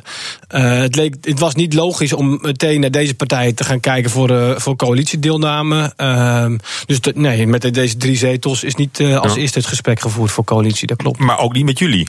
Met Christi ChristenUnie was, ook, was ook niet de, de gedroomde partner nou, misschien. niet de voor... eerste misschien, maar... Uh, nou ja, de, de, het, was, het was eerst VVD of SP. Ja, ja dat was ook de vorige coalitie. Hè. Die bestond uit uh, GroenLinks, 66 en VVD, SP. was een soort uh, regenboogcoalitie. Iedereen mocht meedoen, van links tot rechts. Mm hele grote meerderheid ook in de raad. En ik denk dat deze coalitie in het verschil met de vorige coalitie... nou ja, wat steviger zich profileert in, in het midden. Mm. en daarna wat meer uitgesproken ambities heeft... op op bijvoorbeeld vergroenen en ook uh, de sociale uh, huur en de, en de woningvoorraad in de stad. Uh, dus daarin zie je dat, nou ja, doordat de, de coalitie zich iets meer toespitst, uh, de, de flanken een beetje losgelaten zijn, je nou, iets uh, steviger ambities kan ja. formuleren. Maar goed, tijdens de, tijdens de formatieonderhandelingen zag je wel die, die, die ja, plek, tuurlijk. die plek voor ChristenUnie ja. op, op, op doemen. Nou, eerst moest de VVD losgelaten worden, vervolgens moest ook SP, PvdA ja, losgelaten worden aan de linkerkant, de rechterkant, zeg maar, GroenLinks enerzijds, D66 anderzijds. Nou, maar toen is de oplossing in het midden gevonden bij de ChristenUnie. Zo is dat. En, dat, en dat zag je wel zo, uh, dat had je wel zo'n beetje ja, geregisseerd. Nou, ja, je, nou, je, denkt natuurlijk wel een beetje naar wat zou er kunnen gebeuren. En dit was wel een scenario dat in mijn achterhoofd zat. En als het dan uiteindelijk uh, gebeurt, ja, dan is het. Spring je gauw in het gat. Ja, ja, waarom niet? Ja. En heb je ook het idee dat in dat coalitieakkoord, je noemt het al even, dat daar jouw, uh, jouw identiteit of jouw stempel in, in terugkomt en van de ChristenUnie? Nou, dat vind ik juist heel mooi tot uitdrukking gekomen. als je kijkt naar de ChristenUnie in Utrecht, hebben we ons altijd geprofileerd als uh, met, met eigenlijk zeg maar, een heel sociaal hart. Mm. En de stad moet vooral uh, vergroenen. Want de stad groeit als bliksemsnel. En dan moet je zorgen dat dat gepaard gaat met voldoende uh, verduurzaming en vergroening. Nou, als je nu kijkt waar de ambities liggen van dit coalitieakkoord, is dat gewoon zo erg in lijn met waar de ChristenUnie in Utrecht al jarenlang een track record op heeft. Ja. We zijn in 2006 al begonnen bijvoorbeeld om een van de mooie pleinen in, uh, in Utrecht om die autovrij te maken. In 2006 zaten we ook in het college. Nu hebben we uh, die ambitie opgenomen om ook het laatste deel van het plein autovrij mhm. te maken. Maar nou klink je een beetje als D66 en GroenLinks. Dus de, ah, dan kan ik me voorstellen dat in een coalitieakkoord waar die twee partijen in zitten, dat het ook niet heel, heel moeilijk kan zijn om dat erin te krijgen. Nou, maar je hebt, je hebt, het moet wel gebeuren. Hè? Het vorige coalitie heeft het niet gedaan. Dus blijkbaar heeft het ook uh, zin als bepaalde partijen zeg maar, afvallen. Uh, om om mooie plannen te realiseren.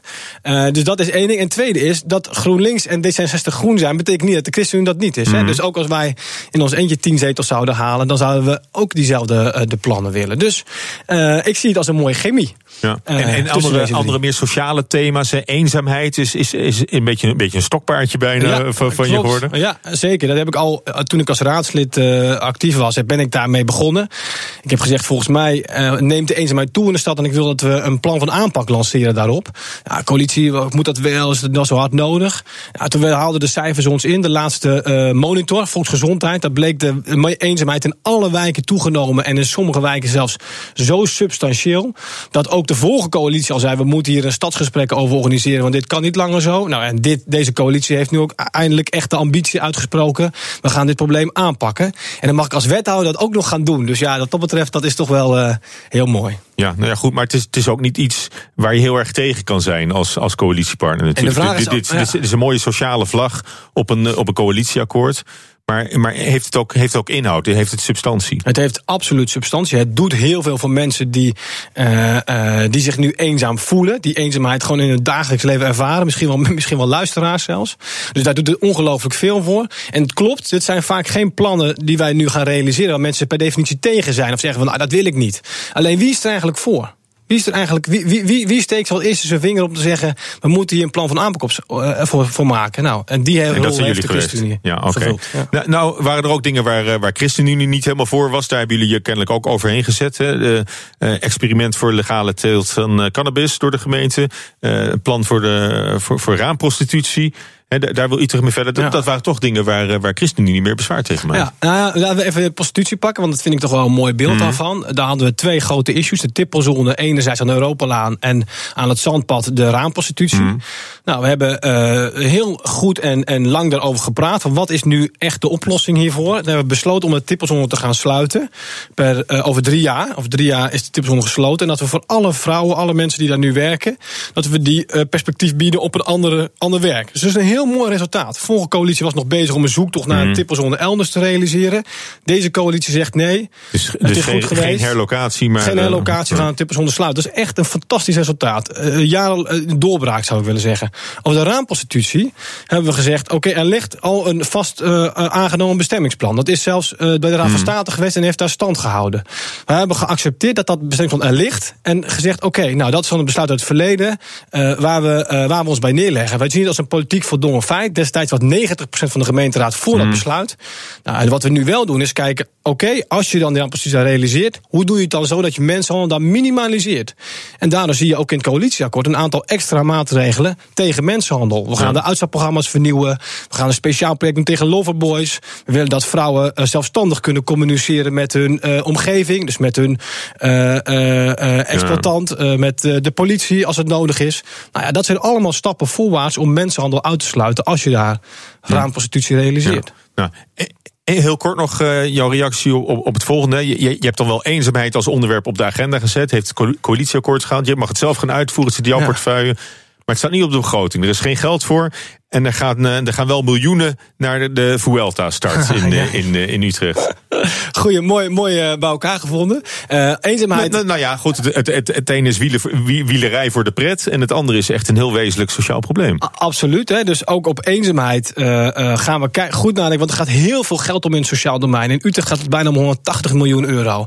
En ik vind dat we als gestad niet maar telkens moeten zeggen: er moet meer geld naar de zorg en welzijn. We moeten ook goed kijken als er al zoveel geld naar naartoe gaat. Hoe kunnen we het geld slimmer besteden? En ik denk als je eenzaamheid werkelijk goed aanpakt, dat het ook aan besparing kan opleveren. En daarom hebben wij ook gezegd. Je moet en het kan zonder geld, zonder geoormerkt nou, geld. Je, je moet opletten of je niet. Er moet niet altijd maar geld bij. Want dat is altijd in de coalitie altijd maar geld erbij, geld erbij, geld erbij. Je moet ook eens goed kijken hoe kun je de budgetten zo besteden. dat je het onderwerp eenzaamheid alsnog keihard aanpakt. maar misschien wel iets kan besparen uh, op andere terreinen. Uh, uh, waardoor je het onderwerp kan, alsnog heel goed kan, kan organiseren. Nou, op zich lijkt, lijkt mij dat een voor GroenLinks en D66 van jou een hele prettige opstelling in de begrotingsonderhandelingen. Ja, maar ik, dit is voor mij een, het is voor mij een inhoudelijke keuze. Ik vind namelijk dat als het gaat over de hoeveelheid zorg, die, geld wij aan zorg besteden in Nederland, dat we dus moeten ophouden om telkens maar te zeggen er moet meer geld bij. We moeten ook goed kijken over hoe we het geld besteden en of we het geld aan de goede dingen uitgeven. En als we geld kunnen besparen uh, doordat we uh, professionals minder administratieve lasten uh, die wij ze opleggen hoeven, te, hoeven te, te, minder tijd om te besteden, daardoor iets geld besparen. Nou, dan kunnen we dat heel goed uitgeven aan andere dingen. Gaat er zo over verder. Ook over de plek die het geloof inneemt in zowel zijn persoonlijke als politieke leven. Dat zo. BNR Nieuwsradio. Hemmen. De gast is Maarten van Ooyen. Hij is 28 jaar pas en wethouder voor de ChristenUnie in Utrecht. Uh, ja, de ChristenUnie heeft, heeft meer leden natuurlijk, ook meer ervaren leden dan, dan jij zelf bent. Die hadden misschien ook wel oren gehad naar een wethouderschap in een van de vier grote steden. Waarom hebben ze jou uiteindelijk naar voren geschoven? Uh, ja, dat is al, of stond je zelf met je, met je vingertje uh, vooraan? Ja, die vraag moet je eigenlijk stellen aan de, aan de huidige fractie en aan, aan ons bestuur, want die hebben daar het voortouw ingenomen.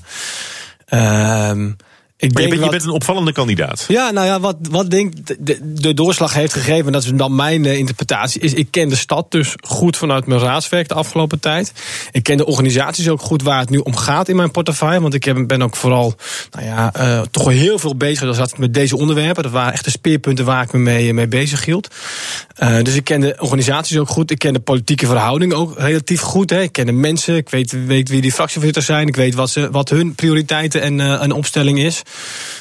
Ehm, dus ja, dat helpt natuurlijk enorm als je, een als je een vliegende stad wil maken. Als je al een beetje beeld hebt van in welk, in welke, eh, in welk nou ja, vaarwater kom je terecht. Dat is één. Tweede is, Utrecht en de ChristenUnie in Utrecht is altijd een hele jonge, eh, eh, zeg maar, eh, nou ja, uitgesproken fractie geweest. Dat is altijd al zo geweest. Sinds wij opgericht zijn als ChristenUnie-fractie. je was de oudste Nou, in de fractie. Nee, nee, in de fractie was ik niet de oudste. Mijn collega was ouder, was ook een dertiger.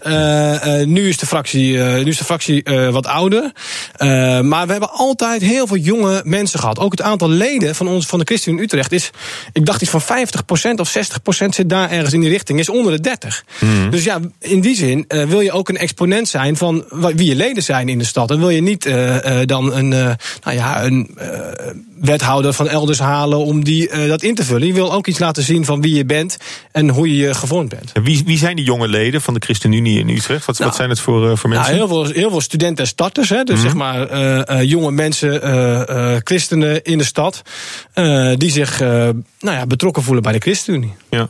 Nou, zal je de gemeente Utrecht eerder omschrijven als een beetje een linkse bakfietsstad dan een, dan een christelijk bolwerk? Ja, Denk, het, dat- is, dat het, is is- eerder, het is eerder seculier dan religieus. Ja, maar vergis je niet hoeveel ook eh, eh, christelijke gemeenschappen er zijn in zo'n grote stad. Het valt vaak wat minder op dan als je eh, zeg maar alleen maar christelijke gemeenschappen hebt. Hè, zeg maar even. Dus op de meer bijbelbeldplekken. Maar we hebben zelfs Waar, waar, waar je zelf vandaan komt oorspronkelijk. Ik kom oorspronkelijk vandaan, dat klopt. En dan valt het wat meer op omdat je daar zeg maar, in een kleinere hoeveelheid veel kerk hebt. Maar kijk, als je naar de stad kijkt. We hebben zelf een keer zitten tellen. komen we op meer dan 100. We zitten zelfs tegen de 150 kerkgemeenschappen aan. Heel veel ook multicultureel. Hè, dus eh, vanuit eh, eh, andere eh, culturele achtergronden. Maar ook ja, bijna elke wijk, elke buurt heeft wel een, een, een geloofsgenootschap, een kerkgemeenschap. Maar dat zijn ook de grote getallen natuurlijk. Om- Omdat je met, met veel bent in de stad, heb je Klopt, automatisch ja. ook veel, veel Ja, van dit soort eh, het. verenigingen. Ja, ja. Maar, maar dat is al niet te min. Dus wel heel belangrijk, omdat dat mensen dat vaak niet in eerste instantie met de stad associëren. Hmm. Terwijl als je gaat tellen en die kerken gaat bezoeken en eh, die gemeenschappen opzoekt, ja, je toch versteld zal staan over de hoeveelheid, eh, eh, ja, hoeveelheid geloof eigenlijk in, in Utrecht. Maar zie je jezelf als een vertegenwoordiger of als een spreekbuis van, van die christelijke gemeenschappen? Nou, ik hoop- of, of van de christelijke, want het blijft een minderheid, maar, maar van de christelijke groepen in Utrecht? Nou, ik hoop dat ik wel hen, hun vertegenwoordiger ben. Hè, dat zij in mij iets ervaren van dit is hoe wij ook voor de stad willen zijn. Dat, ze, dat zij in mij iets herkennen van henzelf. Hè, dat, dat hoop ik heel erg. Dat is ook wat democratie zou moeten zijn. Hè, dat ze zeggen ik stem op die gozer, want ik denk dat die eh, ook iets vertegenwoordigt van wie ik ben. Maar we zijn geen belangenclub van deze christenen. En dat is wel heel belangrijk om dat te onderschrijven. Dat halen soms mensen nog wel eens door elkaar heen. Die denken ja, dat die ChristenUnie is een soort belangenclub van christenen in de stad. Maar zo is het dus niet. Wij willen ons voor iedereen inzetten in de stad. Uh, Ja, geloof anders of anders niet kom je er ook niet aan te pas. Dat is ook uit welbegrepen eigenbelang, lijkt mij. Dat je zegt van, we profileren ons niet te christelijk... maar vooral het sociale hoor. Gezicht van, van het geloof. Ook in de oppositie, en sterker nog, zouden we eeuwigdurig in de oppositie moeten zitten. Dan zou ik altijd me willen inzetten voor de hele stad. En niet als een belangengroep van christenen willen opereren. Dat worden we nooit, dat zijn we niet. Zo zijn we niet opgericht, zo zijn we ook niet op de Bijbelbelt. En dat zullen we ook nooit worden. Nee, en, maar denk je ook niet dat, er dat er toch in die achterban mensen zitten... die dat wel van je verwachten? Nee, ik heb, merk, merk juist dat er heel veel christenen zijn die geven om hun omgeving. Die zijn juist een uitges, ja, uitge, eh, eh, eh, nou ja, uitgestoken hand willen zijn voor de mensen om hen heen. En natuurlijk zijn er ook issues waar zij mee te maken hebben. En daar mogen ze ook altijd bij aankloppen bij de fractie. Maar dat is niet onze natuurlijk uitgangspunt. Dat Ja. is en blijft, er zijn er voor iedereen. Zou je jezelf eerder een, een, een vertegenwoordiger van, van de jongere cultuur... om het zo maar te noemen, in Utrecht noemen... dan van de, van de christelijke cultuur? Nee, ik denk dat ik zou mezelf in eerste plaats een vertegenwoordiger voelen van de christelijke cultuur in Utrecht. Ja. Dat, dat toch wel? Ja. Want, want, want Utrecht is ook echt, echt een jonge stad. Ja. Jij, bent een jonge vent, dus, dus dat, dat, is je- beide. dat- ik, zie- ik zie het ook. Ik, dit is een beetje lullig om ze tegen elkaar uit te wisselen. Hè. Dus voor, ik, ik ben ook jong en christen. Dus ja, je vraagt een beetje aan mij: wat ben je nou Mm. eerst? Ben je nou eerst jong of ben je eerst christen? Eh, maar dus het is moeilijk om ze tegen elkaar uit te spelen. Maar als je mij vraagt zo op de man af, wat zou je nou als eerste eh, eh, deel van je identiteit beschouwen? Misschien zelf zeg ik, ja, ik ben toch in eerste instantie ben. Ja. ik een gelovige. Ja, want opvallend als, als, als dan zeg maar eenzaamheid eh, jouw jouw middelneem is, zo'n beetje in, in, eh, in politieke termen. Dat, is, dat is denk ik meer een probleem voor, voor oudere bevolkingsdeel. Ja, dat, is, dat klopt. Dat is heel, heel veel ouderen kampen dan mee. Ik heb zelf ook een tijdje eh, ben ik vrijwillig geweest bij een oudere dame. Heel opvallend. Wij waren daar dus de enige ook die daar dus op, op zondagavond een uurtje langskwamen. En elke keer als wij weggingen, zei ze. Kun je nog iets langer blijven? Hè? En dat, dat zit, daar zit iets van die passie in voor de, voor de samenleving en voor wie wij zijn. Eh, ja, en dat, dat herken ik bij zoveel jonge mensen. Die willen zich inzetten. Die willen niet alleen met zichzelf bezig zijn, met in de stad wonen en een mooie plek in de stad vinden. Maar die willen zich uitstrekken naar de ander. Ja. Maar welke, welke rol speelt, speelt de christelijke achtergrond dan toch nog in, jou, in jouw werk? Nou, dat wat, wat, wat, wat, op zich, nou, je, je, je, neemt er geen afstand van, maar je zegt wel, het is niet waardoor we ons laten leiden. We willen, we, we, we willen voor, voor de stad. Willen nou, we, laten ons er wel door leiden, alleen we zijn geen belangengroep van christenen. Dat, dat is wat ik bedoel mm. te zeggen, maar we laten ons wel degelijk leiden door onze uitgangspunten. Ik vind het een nou, heel als, mooi als uitgangs... kompas. Ja, zo zou je het kunnen zeggen, ja. Bijvoorbeeld, uh, uh, laten we zeggen dat, dat ieder mens unieke waarde heeft. Dat vind ik zo'n zo ongelooflijk mooie notie uit het christelijk geloof. Uh, dat is eentje die ik heel bewust meeneem, ook in mijn werk als wethouder. Dat ieder mens ook al of ze nou uh, uh, met welke vaardigheden, welke talenten, welke mogelijkheden ze ook hebben in die prachtige stad met alle ambities en mogelijkheden. Ieder mens, ook als je uh, niet je uit kan komen omdat je fysiek beperkt bent, ieder mens is van waarde. En dat is een notie die ik elke dag meeneem. Ja, want, want we hadden het erover, hè? Je, komt, je komt zelf van, van de Bijbelbelt. in, in, jouw, in jouw persoonlijk leven is, is geloof elke dag aanwezig? Oeh, elke dag. Nou, ik, ben, maar ik, ik, ik, zie het als een onderdeel van mijn identiteit, van wie ik ben. Uh, en op die manier uh, uh, ja, beleef ik mijn geloof ook.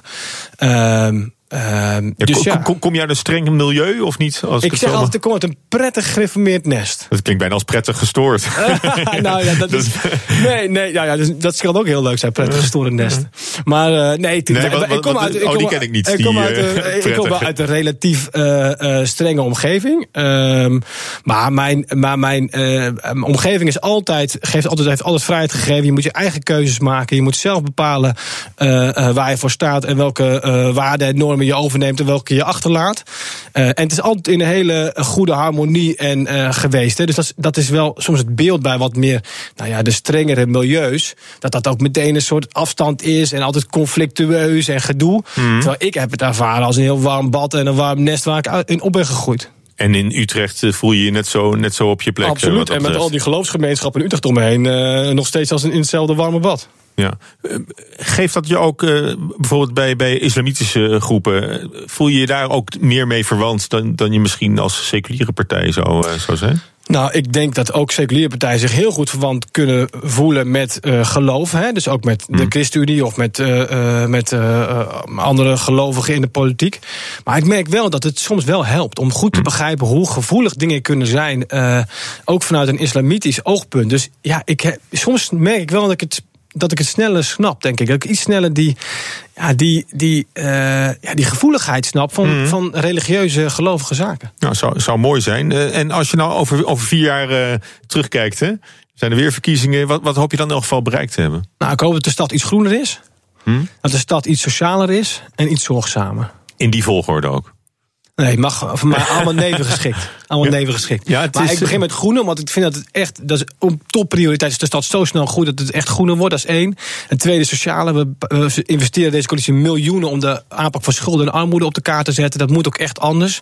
Dus dat bedoel ik met twee. En drie is, ja, het is mijn rol als wethouder toch om die zorgzaamheid een beetje naar elkaar omzien.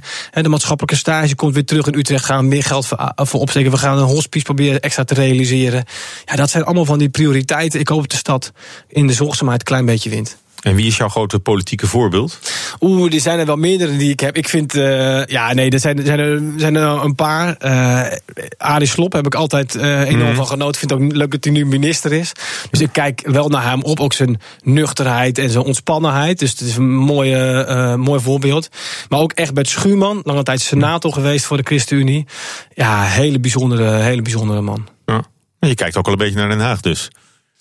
Ja, je vroeg, ik, ik, probeer maar, hoor. Ja, je vroeg mijn politieke voorbeelden en dit zijn er twee. Ik, ik ben voorzitter geweest van, uh, van uh, Perspectief, is de jongerenorganisatie landelijk.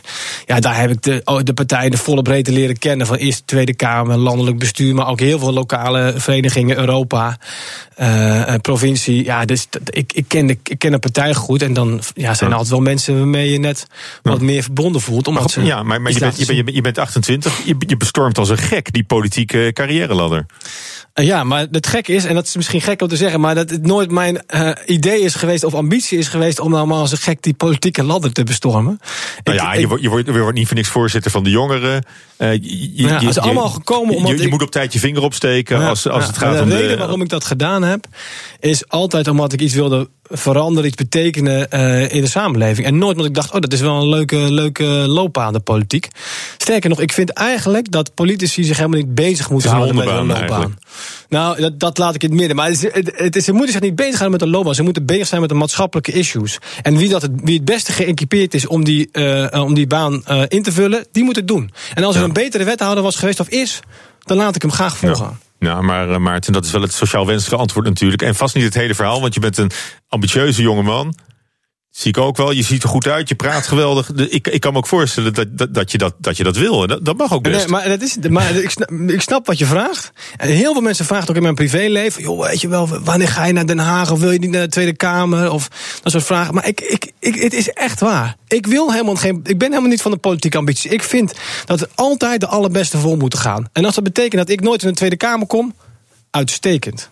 Nou, we zullen het, eh, we zullen het zien. We, we, we zullen je goed volgen. we houden het in de gaten wanneer je in Den Haag opduikt, eh, vroeg of laat. Maar eerst maar eh, in, in Utrecht je werk doen. Dankjewel. Maarten van Ooyen, wethouder voor de ChristenUnie in Utrecht. Dank.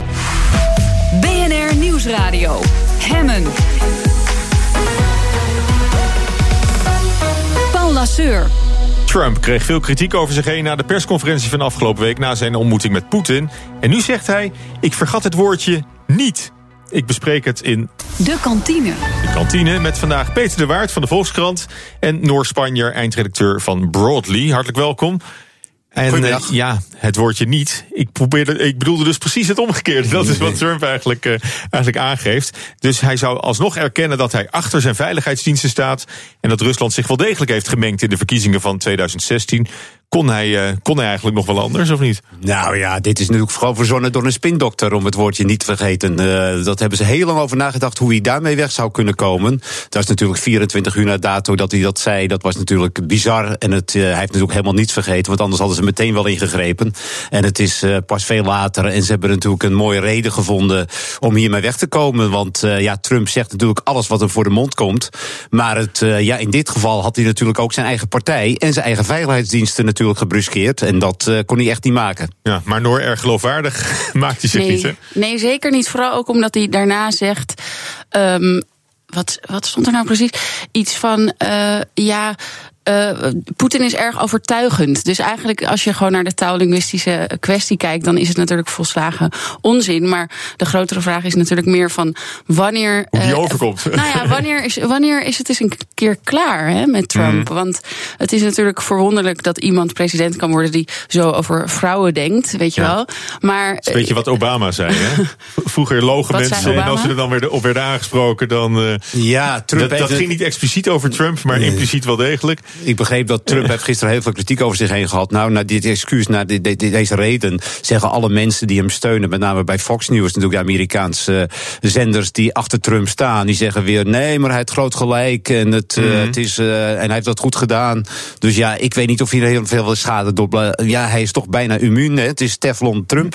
Ja, mm. ja maandag zei hij dat uh, hij eerder Rusland geloofde dan zijn eigen inlichtingendiensten. Ja. Dat is natuurlijk een hele lekkere. Maar dat was dus een verspreking. I would like to clarify just in case it wasn't.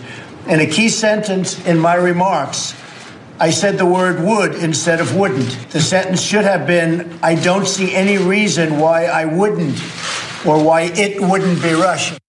Het is apenkool. Een woordspelletje wordt het, hè? Ja, het is apenkool. Ja. Dit is allemaal verzonnen door zijn spindokters. Dat heeft hij niet eens zelf bedacht om er zo mee weg te komen. Daar heeft hij een heel uh, PR-apparaat voor die dat uh, gedacht heeft. Van, dat, dit, zo moet je het doen. Dat zeg je nou wel, maar ik heb het idee dat ook een PR-apparaat... het lijkt me een ramp om als voorlichter voor Trump te moeten werken. Want hij doet nooit wat je zegt, volgens mij. Nee, dat klopt. Maar goed, hij heeft het natuurlijk wel. En hij heeft natuurlijk op een gegeven moment is natuurlijk uh, gezegd van... Uh, dit kan je niet maken. Hij heeft dat natuurlijk van de Republikeinen gehoord. Hij legt zijn oor ook daar wel eens te luisteren bij zijn eigen partij. Ja, en de, niet bij de New York Times of CNN. Dat interesseert ja. hem niet. Want in 2020 wil hij weer meedoen, hè? Dus ja, hij, hij zal ook een keertje dus, moeten gaan luisteren. Nou ja, zijn achterban blijft er toch heel erg trouw. Zo blijkt uit de opiniepeilingen. Ja. Maar zou hij zich gewoon echt niks aantrekken van die hele PR-machine? Dat vraag ik me dan ook af. Nou, dat weet ik dus niet. Die, die indruk wekt hij in elk geval niet. Het nou, is, het wel bij zijn eigen aanhang natuurlijk. Kijk, ze hebben natuurlijk wel een PR-machine waar, waar hij wel continu loopt hij te polen van het onderzoeken wat zijn eigen achterban daarvan denkt. Ik denk dat hij dat wel steeds controleert. Maar niet wat de, wat de liberale, progressieve achterban denkt. En is het dan kortzichtigheid? Is Nee, deze hij president komt zo ermee dom? weg en eh, ze, ja, hij leidt er toch weinig schade onder. Dus het, eh, ja, Hmm. hij is zoals hij is. En het eh, probeert het eh, daarmee. eh, ja, en af en toe gaat- maakt hij een faux pas. En dat was dit eigenlijk Ja. de eerste grote faux pas die hij gemaakt heeft sinds hij president is geworden. Ja. Tenminste voor zijn eigen achterban.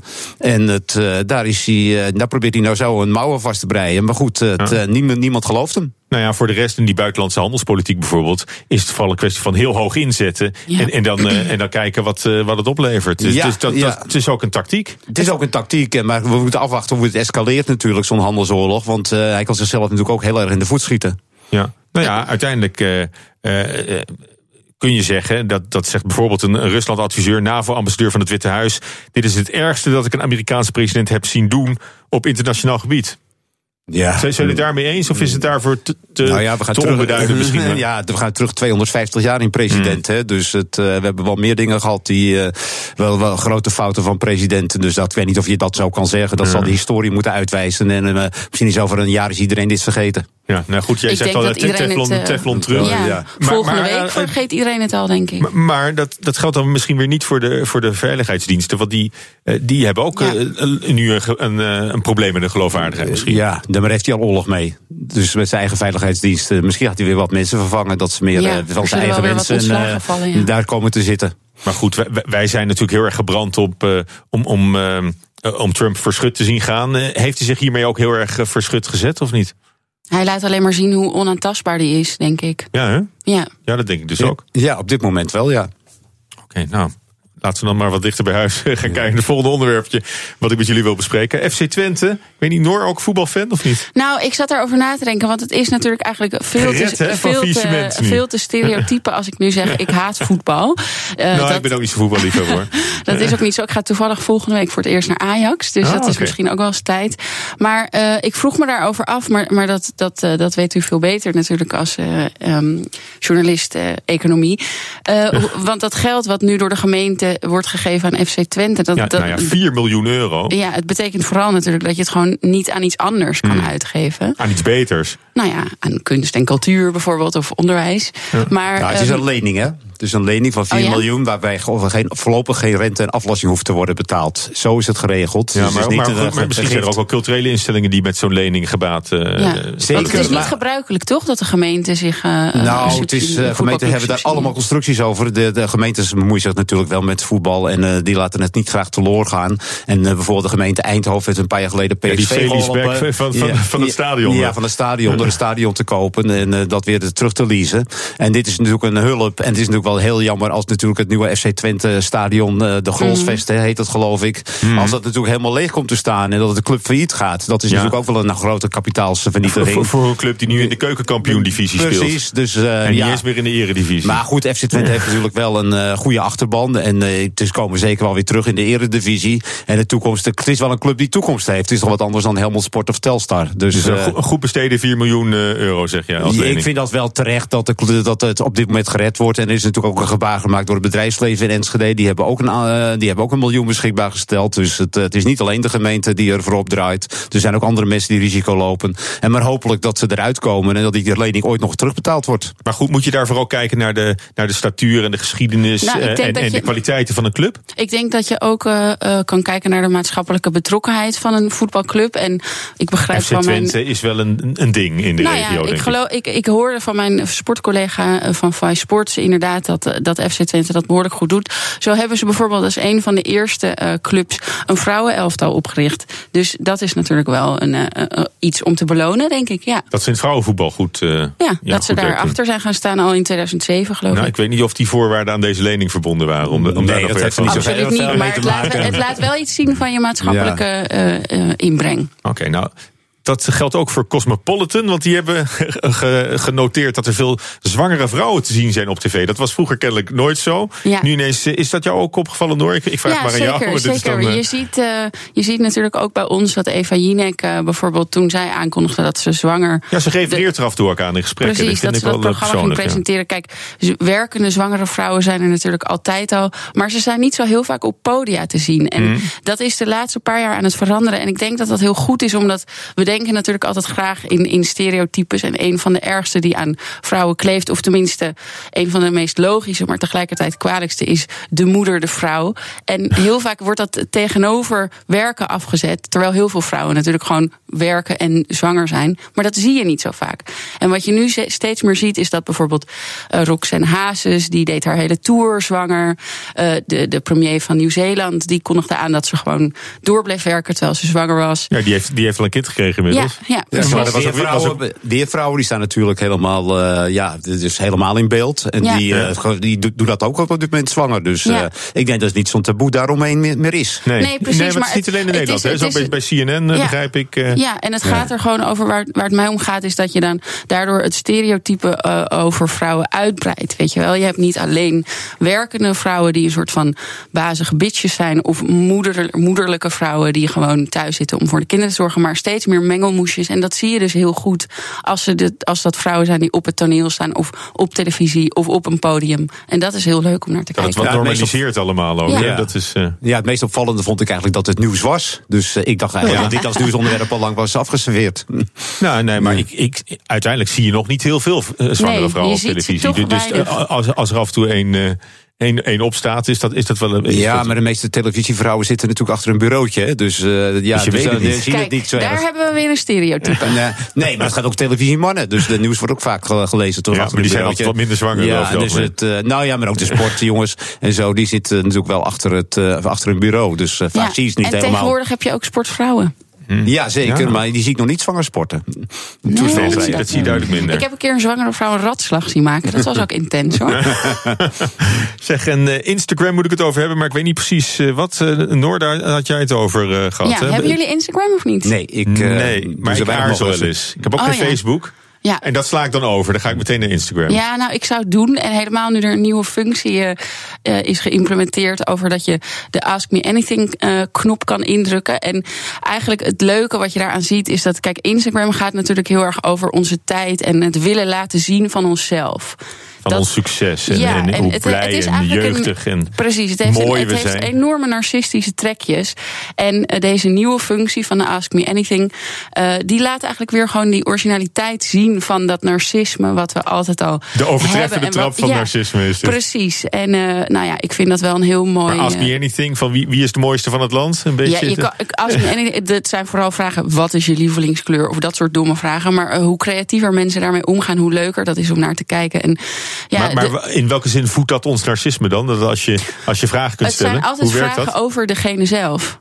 Oh, het gaat over jou. Ja, precies. Vraag dus iets aan mij, zodat je nog meer te weten komt over mij. Want de hele wereld draait om mij. Dat is een En, oh, beetje en, en, wat erachter en, zit. en, eh, zijn er nog verrassende eh, antwoorden die Nou die ja, nog... dat eh, hangt natuurlijk totaal af van wie je volgt op Instagram. Maar ik denk dat uh, als je dat bijvoorbeeld met Gerard Joling... lijkt me dat hartstikke leuk om te doen. Dus wat ik hoop wat dat is je hij lievelingseten? nou, dat hoef ik niet van hem te weten, nee. Oh, het lijkt me ook een beetje irritant hoor. Ja, is ook zo. Nou, we, gaan er, we gaan er straks eh, over, eh, over verder praten. Eh, de zomervakantie dreigt voor veel leerlingen noodgedwongen een stuk langer te worden. Want duizenden scholen kunnen geen leraar meer vinden. We bespreken het zo in de kantine. BNR Nieuwsradio. Je luistert naar de kantine waarin we het nieuws van de dag doornemen. Maar eerst in de studio Jurgen Rijman, waar ga je het zo over hebben? We gaan het vandaag in Ask Anything hebben over het lerarentekort. Uh, BNR kwam vanochtend uh, met het nieuws natuurlijk dat er een nijpend tekort is aan leraren. Uh, ongeveer zo'n 1300 leraren komen tekort in het basisonderwijs. En schoolhoofden ook. En schoolhoofden. Dus de vraag is, hoe gaan we dat doen zo meteen na de zomervakantie? Want nu is iedereen blij en blij, lekker aan het genieten op de Wadden. Maar uh, als je dadelijk terugkomt, uh, is er wel een leraar voor je kind uh, op de basisschool? Dus dat is de vraag die we ons gaan stellen. En ja, ik, ik wil vandaag wil ik vooral ook een oproep doen naar leraren die de laatste twee, drie jaren zijn afgehaakt. En dat ze misschien ons kunnen vertellen, wat is nou de reden waarom je afhaakt als leraar? Hoe komt dat tekort? Hoe is het ontstaan? Mm. Heeft het alleen met werkdruk te maken? Heeft het met het salaris te maken?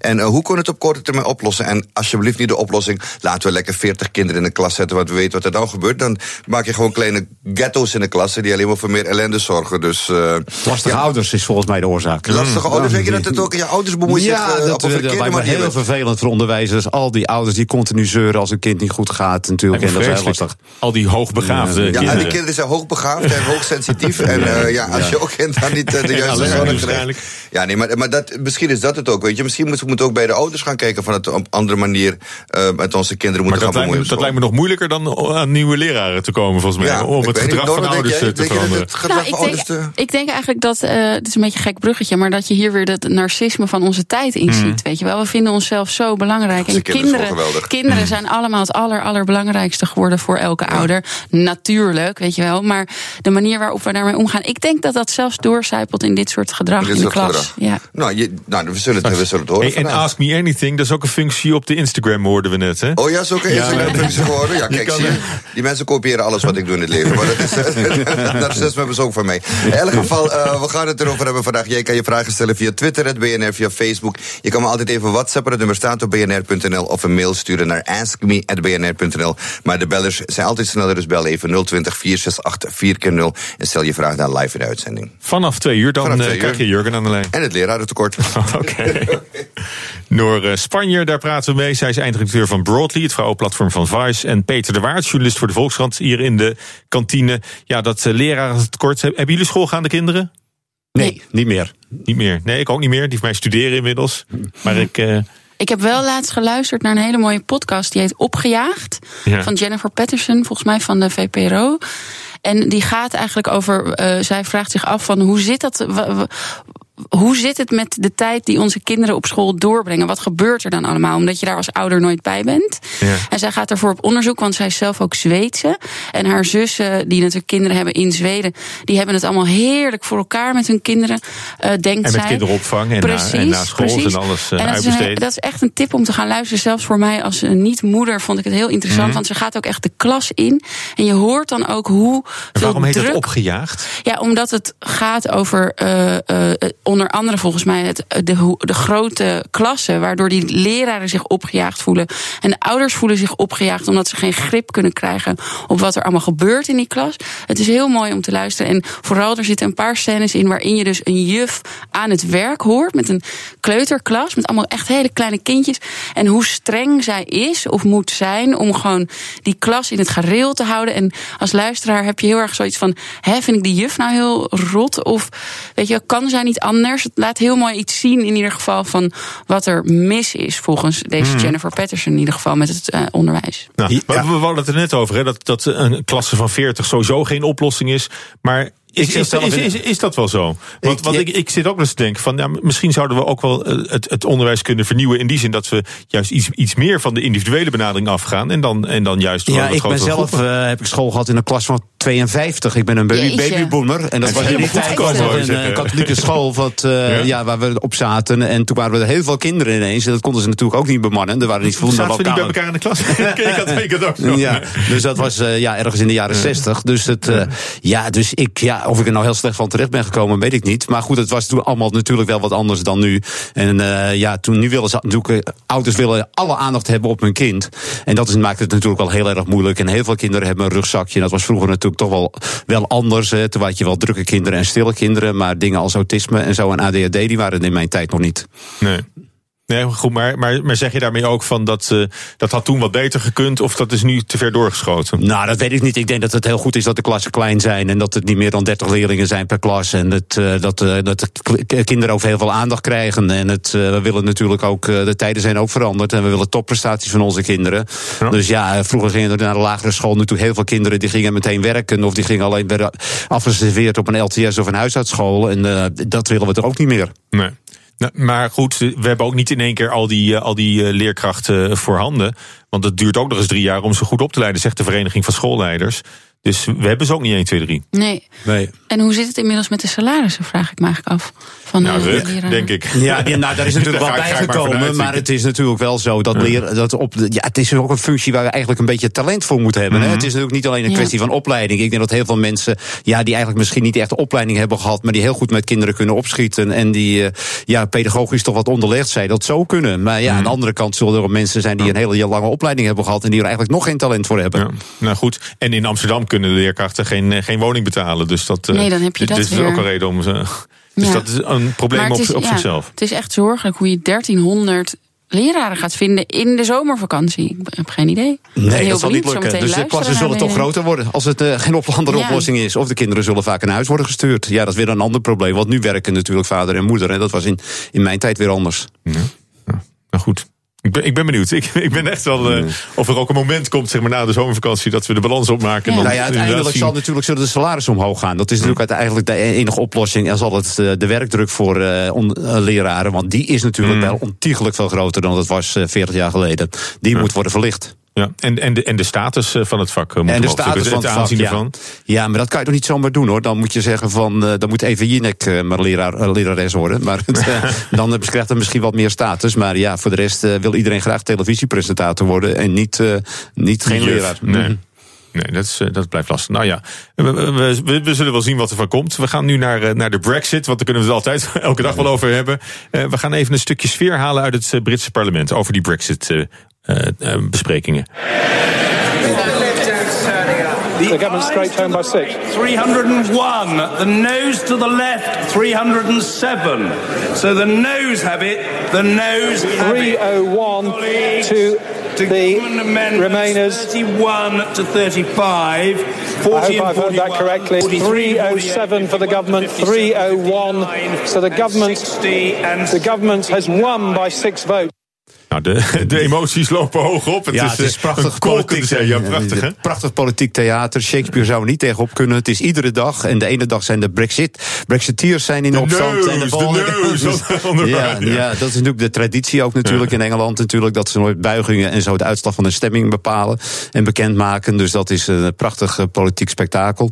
Ja, en het is ook echt, natuurlijk gaat het over hele serieuze dingen. En het, uh, we weten helemaal niet meer hoe dit afloopt. Uh, natuurlijk. Nou, voor, voor nu, wat je nu hoorde, was dat uh, Theresa May nipt een stemming overleefde over de, over de Brexit weer. Dus dan kan ze weer net een beetje verder. Uh, ze, stuurt, ja, maar ze, ze, stuurt, ze stuurt ze op vakantie omdat ze. Ja, nou dat wilde ze. Dat is net niet gelukt. Want ze dacht van iedere dag een samenzwering. Nou ben ik het zat. Nu stuur ik het parlement maar voortijdig bij het reces. Maar ja, ze komt natuurlijk in september komt het allemaal wel weer terug. En ze moeten mee naar Brussel. En met Brussel krijgt ze dan ook weer nul op request. En dan moet ze weer terug naar het parlement. Uiteindelijk zal hij toch een keer uh, fout aflopen. En komt er natuurlijk toch een. Ja, wordt er een motie van vertrouwen. En zal, zal er de vertrouwensvraag worden gesteld. En dan moeten we maar zien hoe het afloopt. Hey, hey, Peter, jij, jij bent jarenlang correspondent geweest ja. in, in, in, Engeland. Mis je niet vreselijk dat je nu hier staat? Terwijl het nu zo'n zo'n Nou ja, in mijn tijd was natuurlijk, had je Irak-gate en had je ook al van dit soort dingen. Het hoort een beetje bij het Engelse politieke leven. Het is altijd prachtig daar. Dus je kan, je kan, er, eigenlijk, je kan er geen dag weg? Nee, je kan er eigenlijk geen dag weg. Maar goed, uh, op een gegeven moment moet je... Ja, ik moet weer teruggeroepen hoor. Ik had best wel willen blijven. Oké, okay, maar denk je dat mee het einde van het jaar haalt als premier? Dat vind ik allemaal zo verschrikkelijk moeilijk voorspelbaar. Uh, als ik, uh, dan zou ik met morgen op de beurs gaan handelen. Maar het, uh, ik weet dat echt niet. Maar het, het zal heel erg moeilijk worden. En het is natuurlijk de vraag hoe dit afloopt. Of dit gewoon een. Ja, misschien komt er wel een tweede referendum. Misschien dat mee dat uitroept. En dat ze daar een positie weer afhankelijk van stelt. Ja, misschien komt er toch nog een oplossing met Brussel. Brussel wil dit ook niet laten voortduren. Ja, er zal een oplossing moeten worden gevonden. Ja, willen de Britten nog wel een Brexit? Ja, dat is natuurlijk, als je de opiniepeilingen wil doen geloven, dan is het met name als hetzelfde eigenlijk wat er met Trump gebeurt in de Verenigde Staten. Er is nog altijd wel een hele ja, grote groep die eigenlijk dat besluit om eruit te gaan steunt. En met name natuurlijk mm. Boris Johnson en uh, David Davis, die zijn nu uit, het, uh, uit de regering getreden. Dat zijn de felle Brexiteers. En er zijn mensen die willen gewoon een einde maken aan alles wat er met de EU te maken heeft. En die mensen die kruipen ook in een loopgraaf. Ja, ja, dus de stellingen worden, worden alleen maar harder. Ja, de stellingen worden alleen maar harder. Ja, oké. Nou, dus een, een, uh, het is nog lang niet gezegd dat een, een volgend referendum uh, tegen een Brexit zou stemmen. Nee, dat is helemaal niet gezegd. Uh, nou goed, dan uh, zondag vierde Frankrijk dat ze de Wereldcup hadden gewonnen. Ja. Weer een ander verhaal.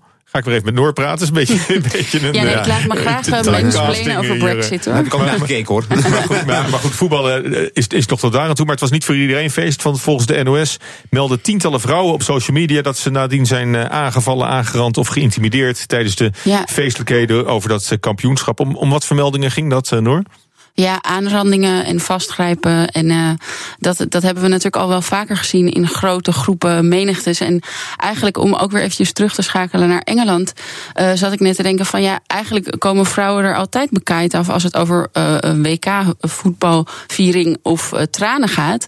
Want uit onderzoek is ook gebleken over de afgelopen vier WK's dat het huiselijk geweld met 38% toeneemt in Engeland als Engeland een WK-wedstrijd verliest. En ja.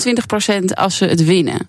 En, uh, dus hoe, hoe dan ook, of je wint of verliest. Ja, precies. Je, Omdat je, krijgt, toch- je krijgt toch klappen als vrouw. En is dat Ja. ook met rugby? En is dat ook met cricket? Of ik weet is het alleen van voetbal. Of met een James Bond Ik film? weet het alleen van voetbal. Maar dat Ja. maakt niet uit, toch? Of het wel of Nee, niet bij dat welke sport het vandaan uit, komt. maar het is natuurlijk, gewoon eh, wel heel duidelijk zichtbaar dat. eh, kijk, Nee. voetbal. Ik denk, ik zat is- erover na te denken. Kijk, voetbal blijft natuurlijk een heel erg eh, mannenwereld. En daar wordt nu wel een beetje aan getoornd. En ik denk dat dat soort relaties met geweld tegen vrouwen daar echt wel een beetje mee te maken heeft.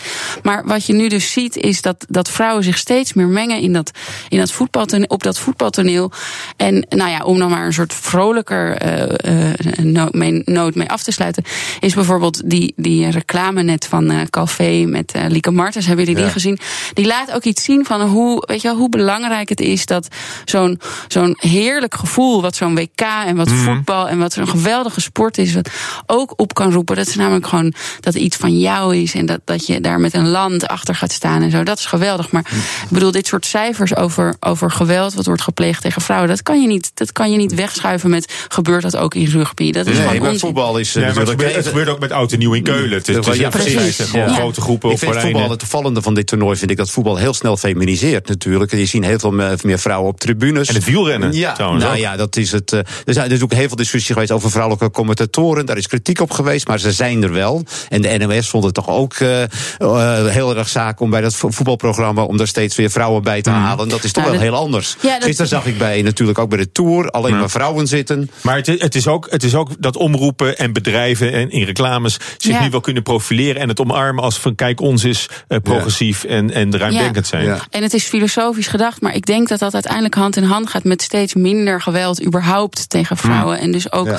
met dat soort huiselijk geweld inderdaad. En ik, als je inderdaad even over die vrouwelijke eh, commentatoren hebt, weet je wel, bij de NOS was dat in lange tijd heel erg afwezig, ook tijdens dit WK. Maar als je dan naar de BBC kijkt, of andere, daar zitten ze gewoon. En er wordt helemaal niet meer een soort van, wow, er zitten daar vrouwen in de studio. Dat is veel Ja, maar ook normaler sinds ze al. pas, eh, Dat net, is hoor. zo ontzettend prettig om naar te kijken. Toen ik correspondent was in Engeland was dat zeker nog niet het geval. Nee, Het is echt maar dat was lang geleden? Nee, Dat is niet zo heel lang Oh, geleden. Maar En het, het is nog niet helemaal een gelopen race, toch? Nee, Absoluut maar het niet, gaat heel maar- snel. Het gaat heel snel. Je ziet op de tribunes, als ik naar een voetbalwedstrijd ga... jij gaat nu binnenkort naar Ajax... maar dan zie ik toch dat op dit moment... toch een kwart tot een derde van de mensen die op de tribune zitten... zijn vrouwen. En in de tijden van de jaren zestig was het alleen maar mannen met petten... en mannen met hoeden. En dan was het echt nog, zag je echt bijna geen vrouw op de tribune. Nee, het wordt er alleen maar gezelliger op, eh, denk ik. Precies. Nou, het is tijd om de kantine dicht te gooien. Het is alweer, eh, alweer voorbij. Hartelijk dank, Peter de Waard van de Volkskrant... en Noor Spanjer van Broadly, eindredacteur. Graag gedaan. En dit was Hemmen voor vandaag. Dankjewel. Morgen met Diana Matroos. Dan is Alexandra van Huffelen te gast. Zij is directeur van het GVB Amsterdam. En met haar praten we onder meer over de Noord-Zuidlijn... die komend weekend gaat rijden. Dat morgen.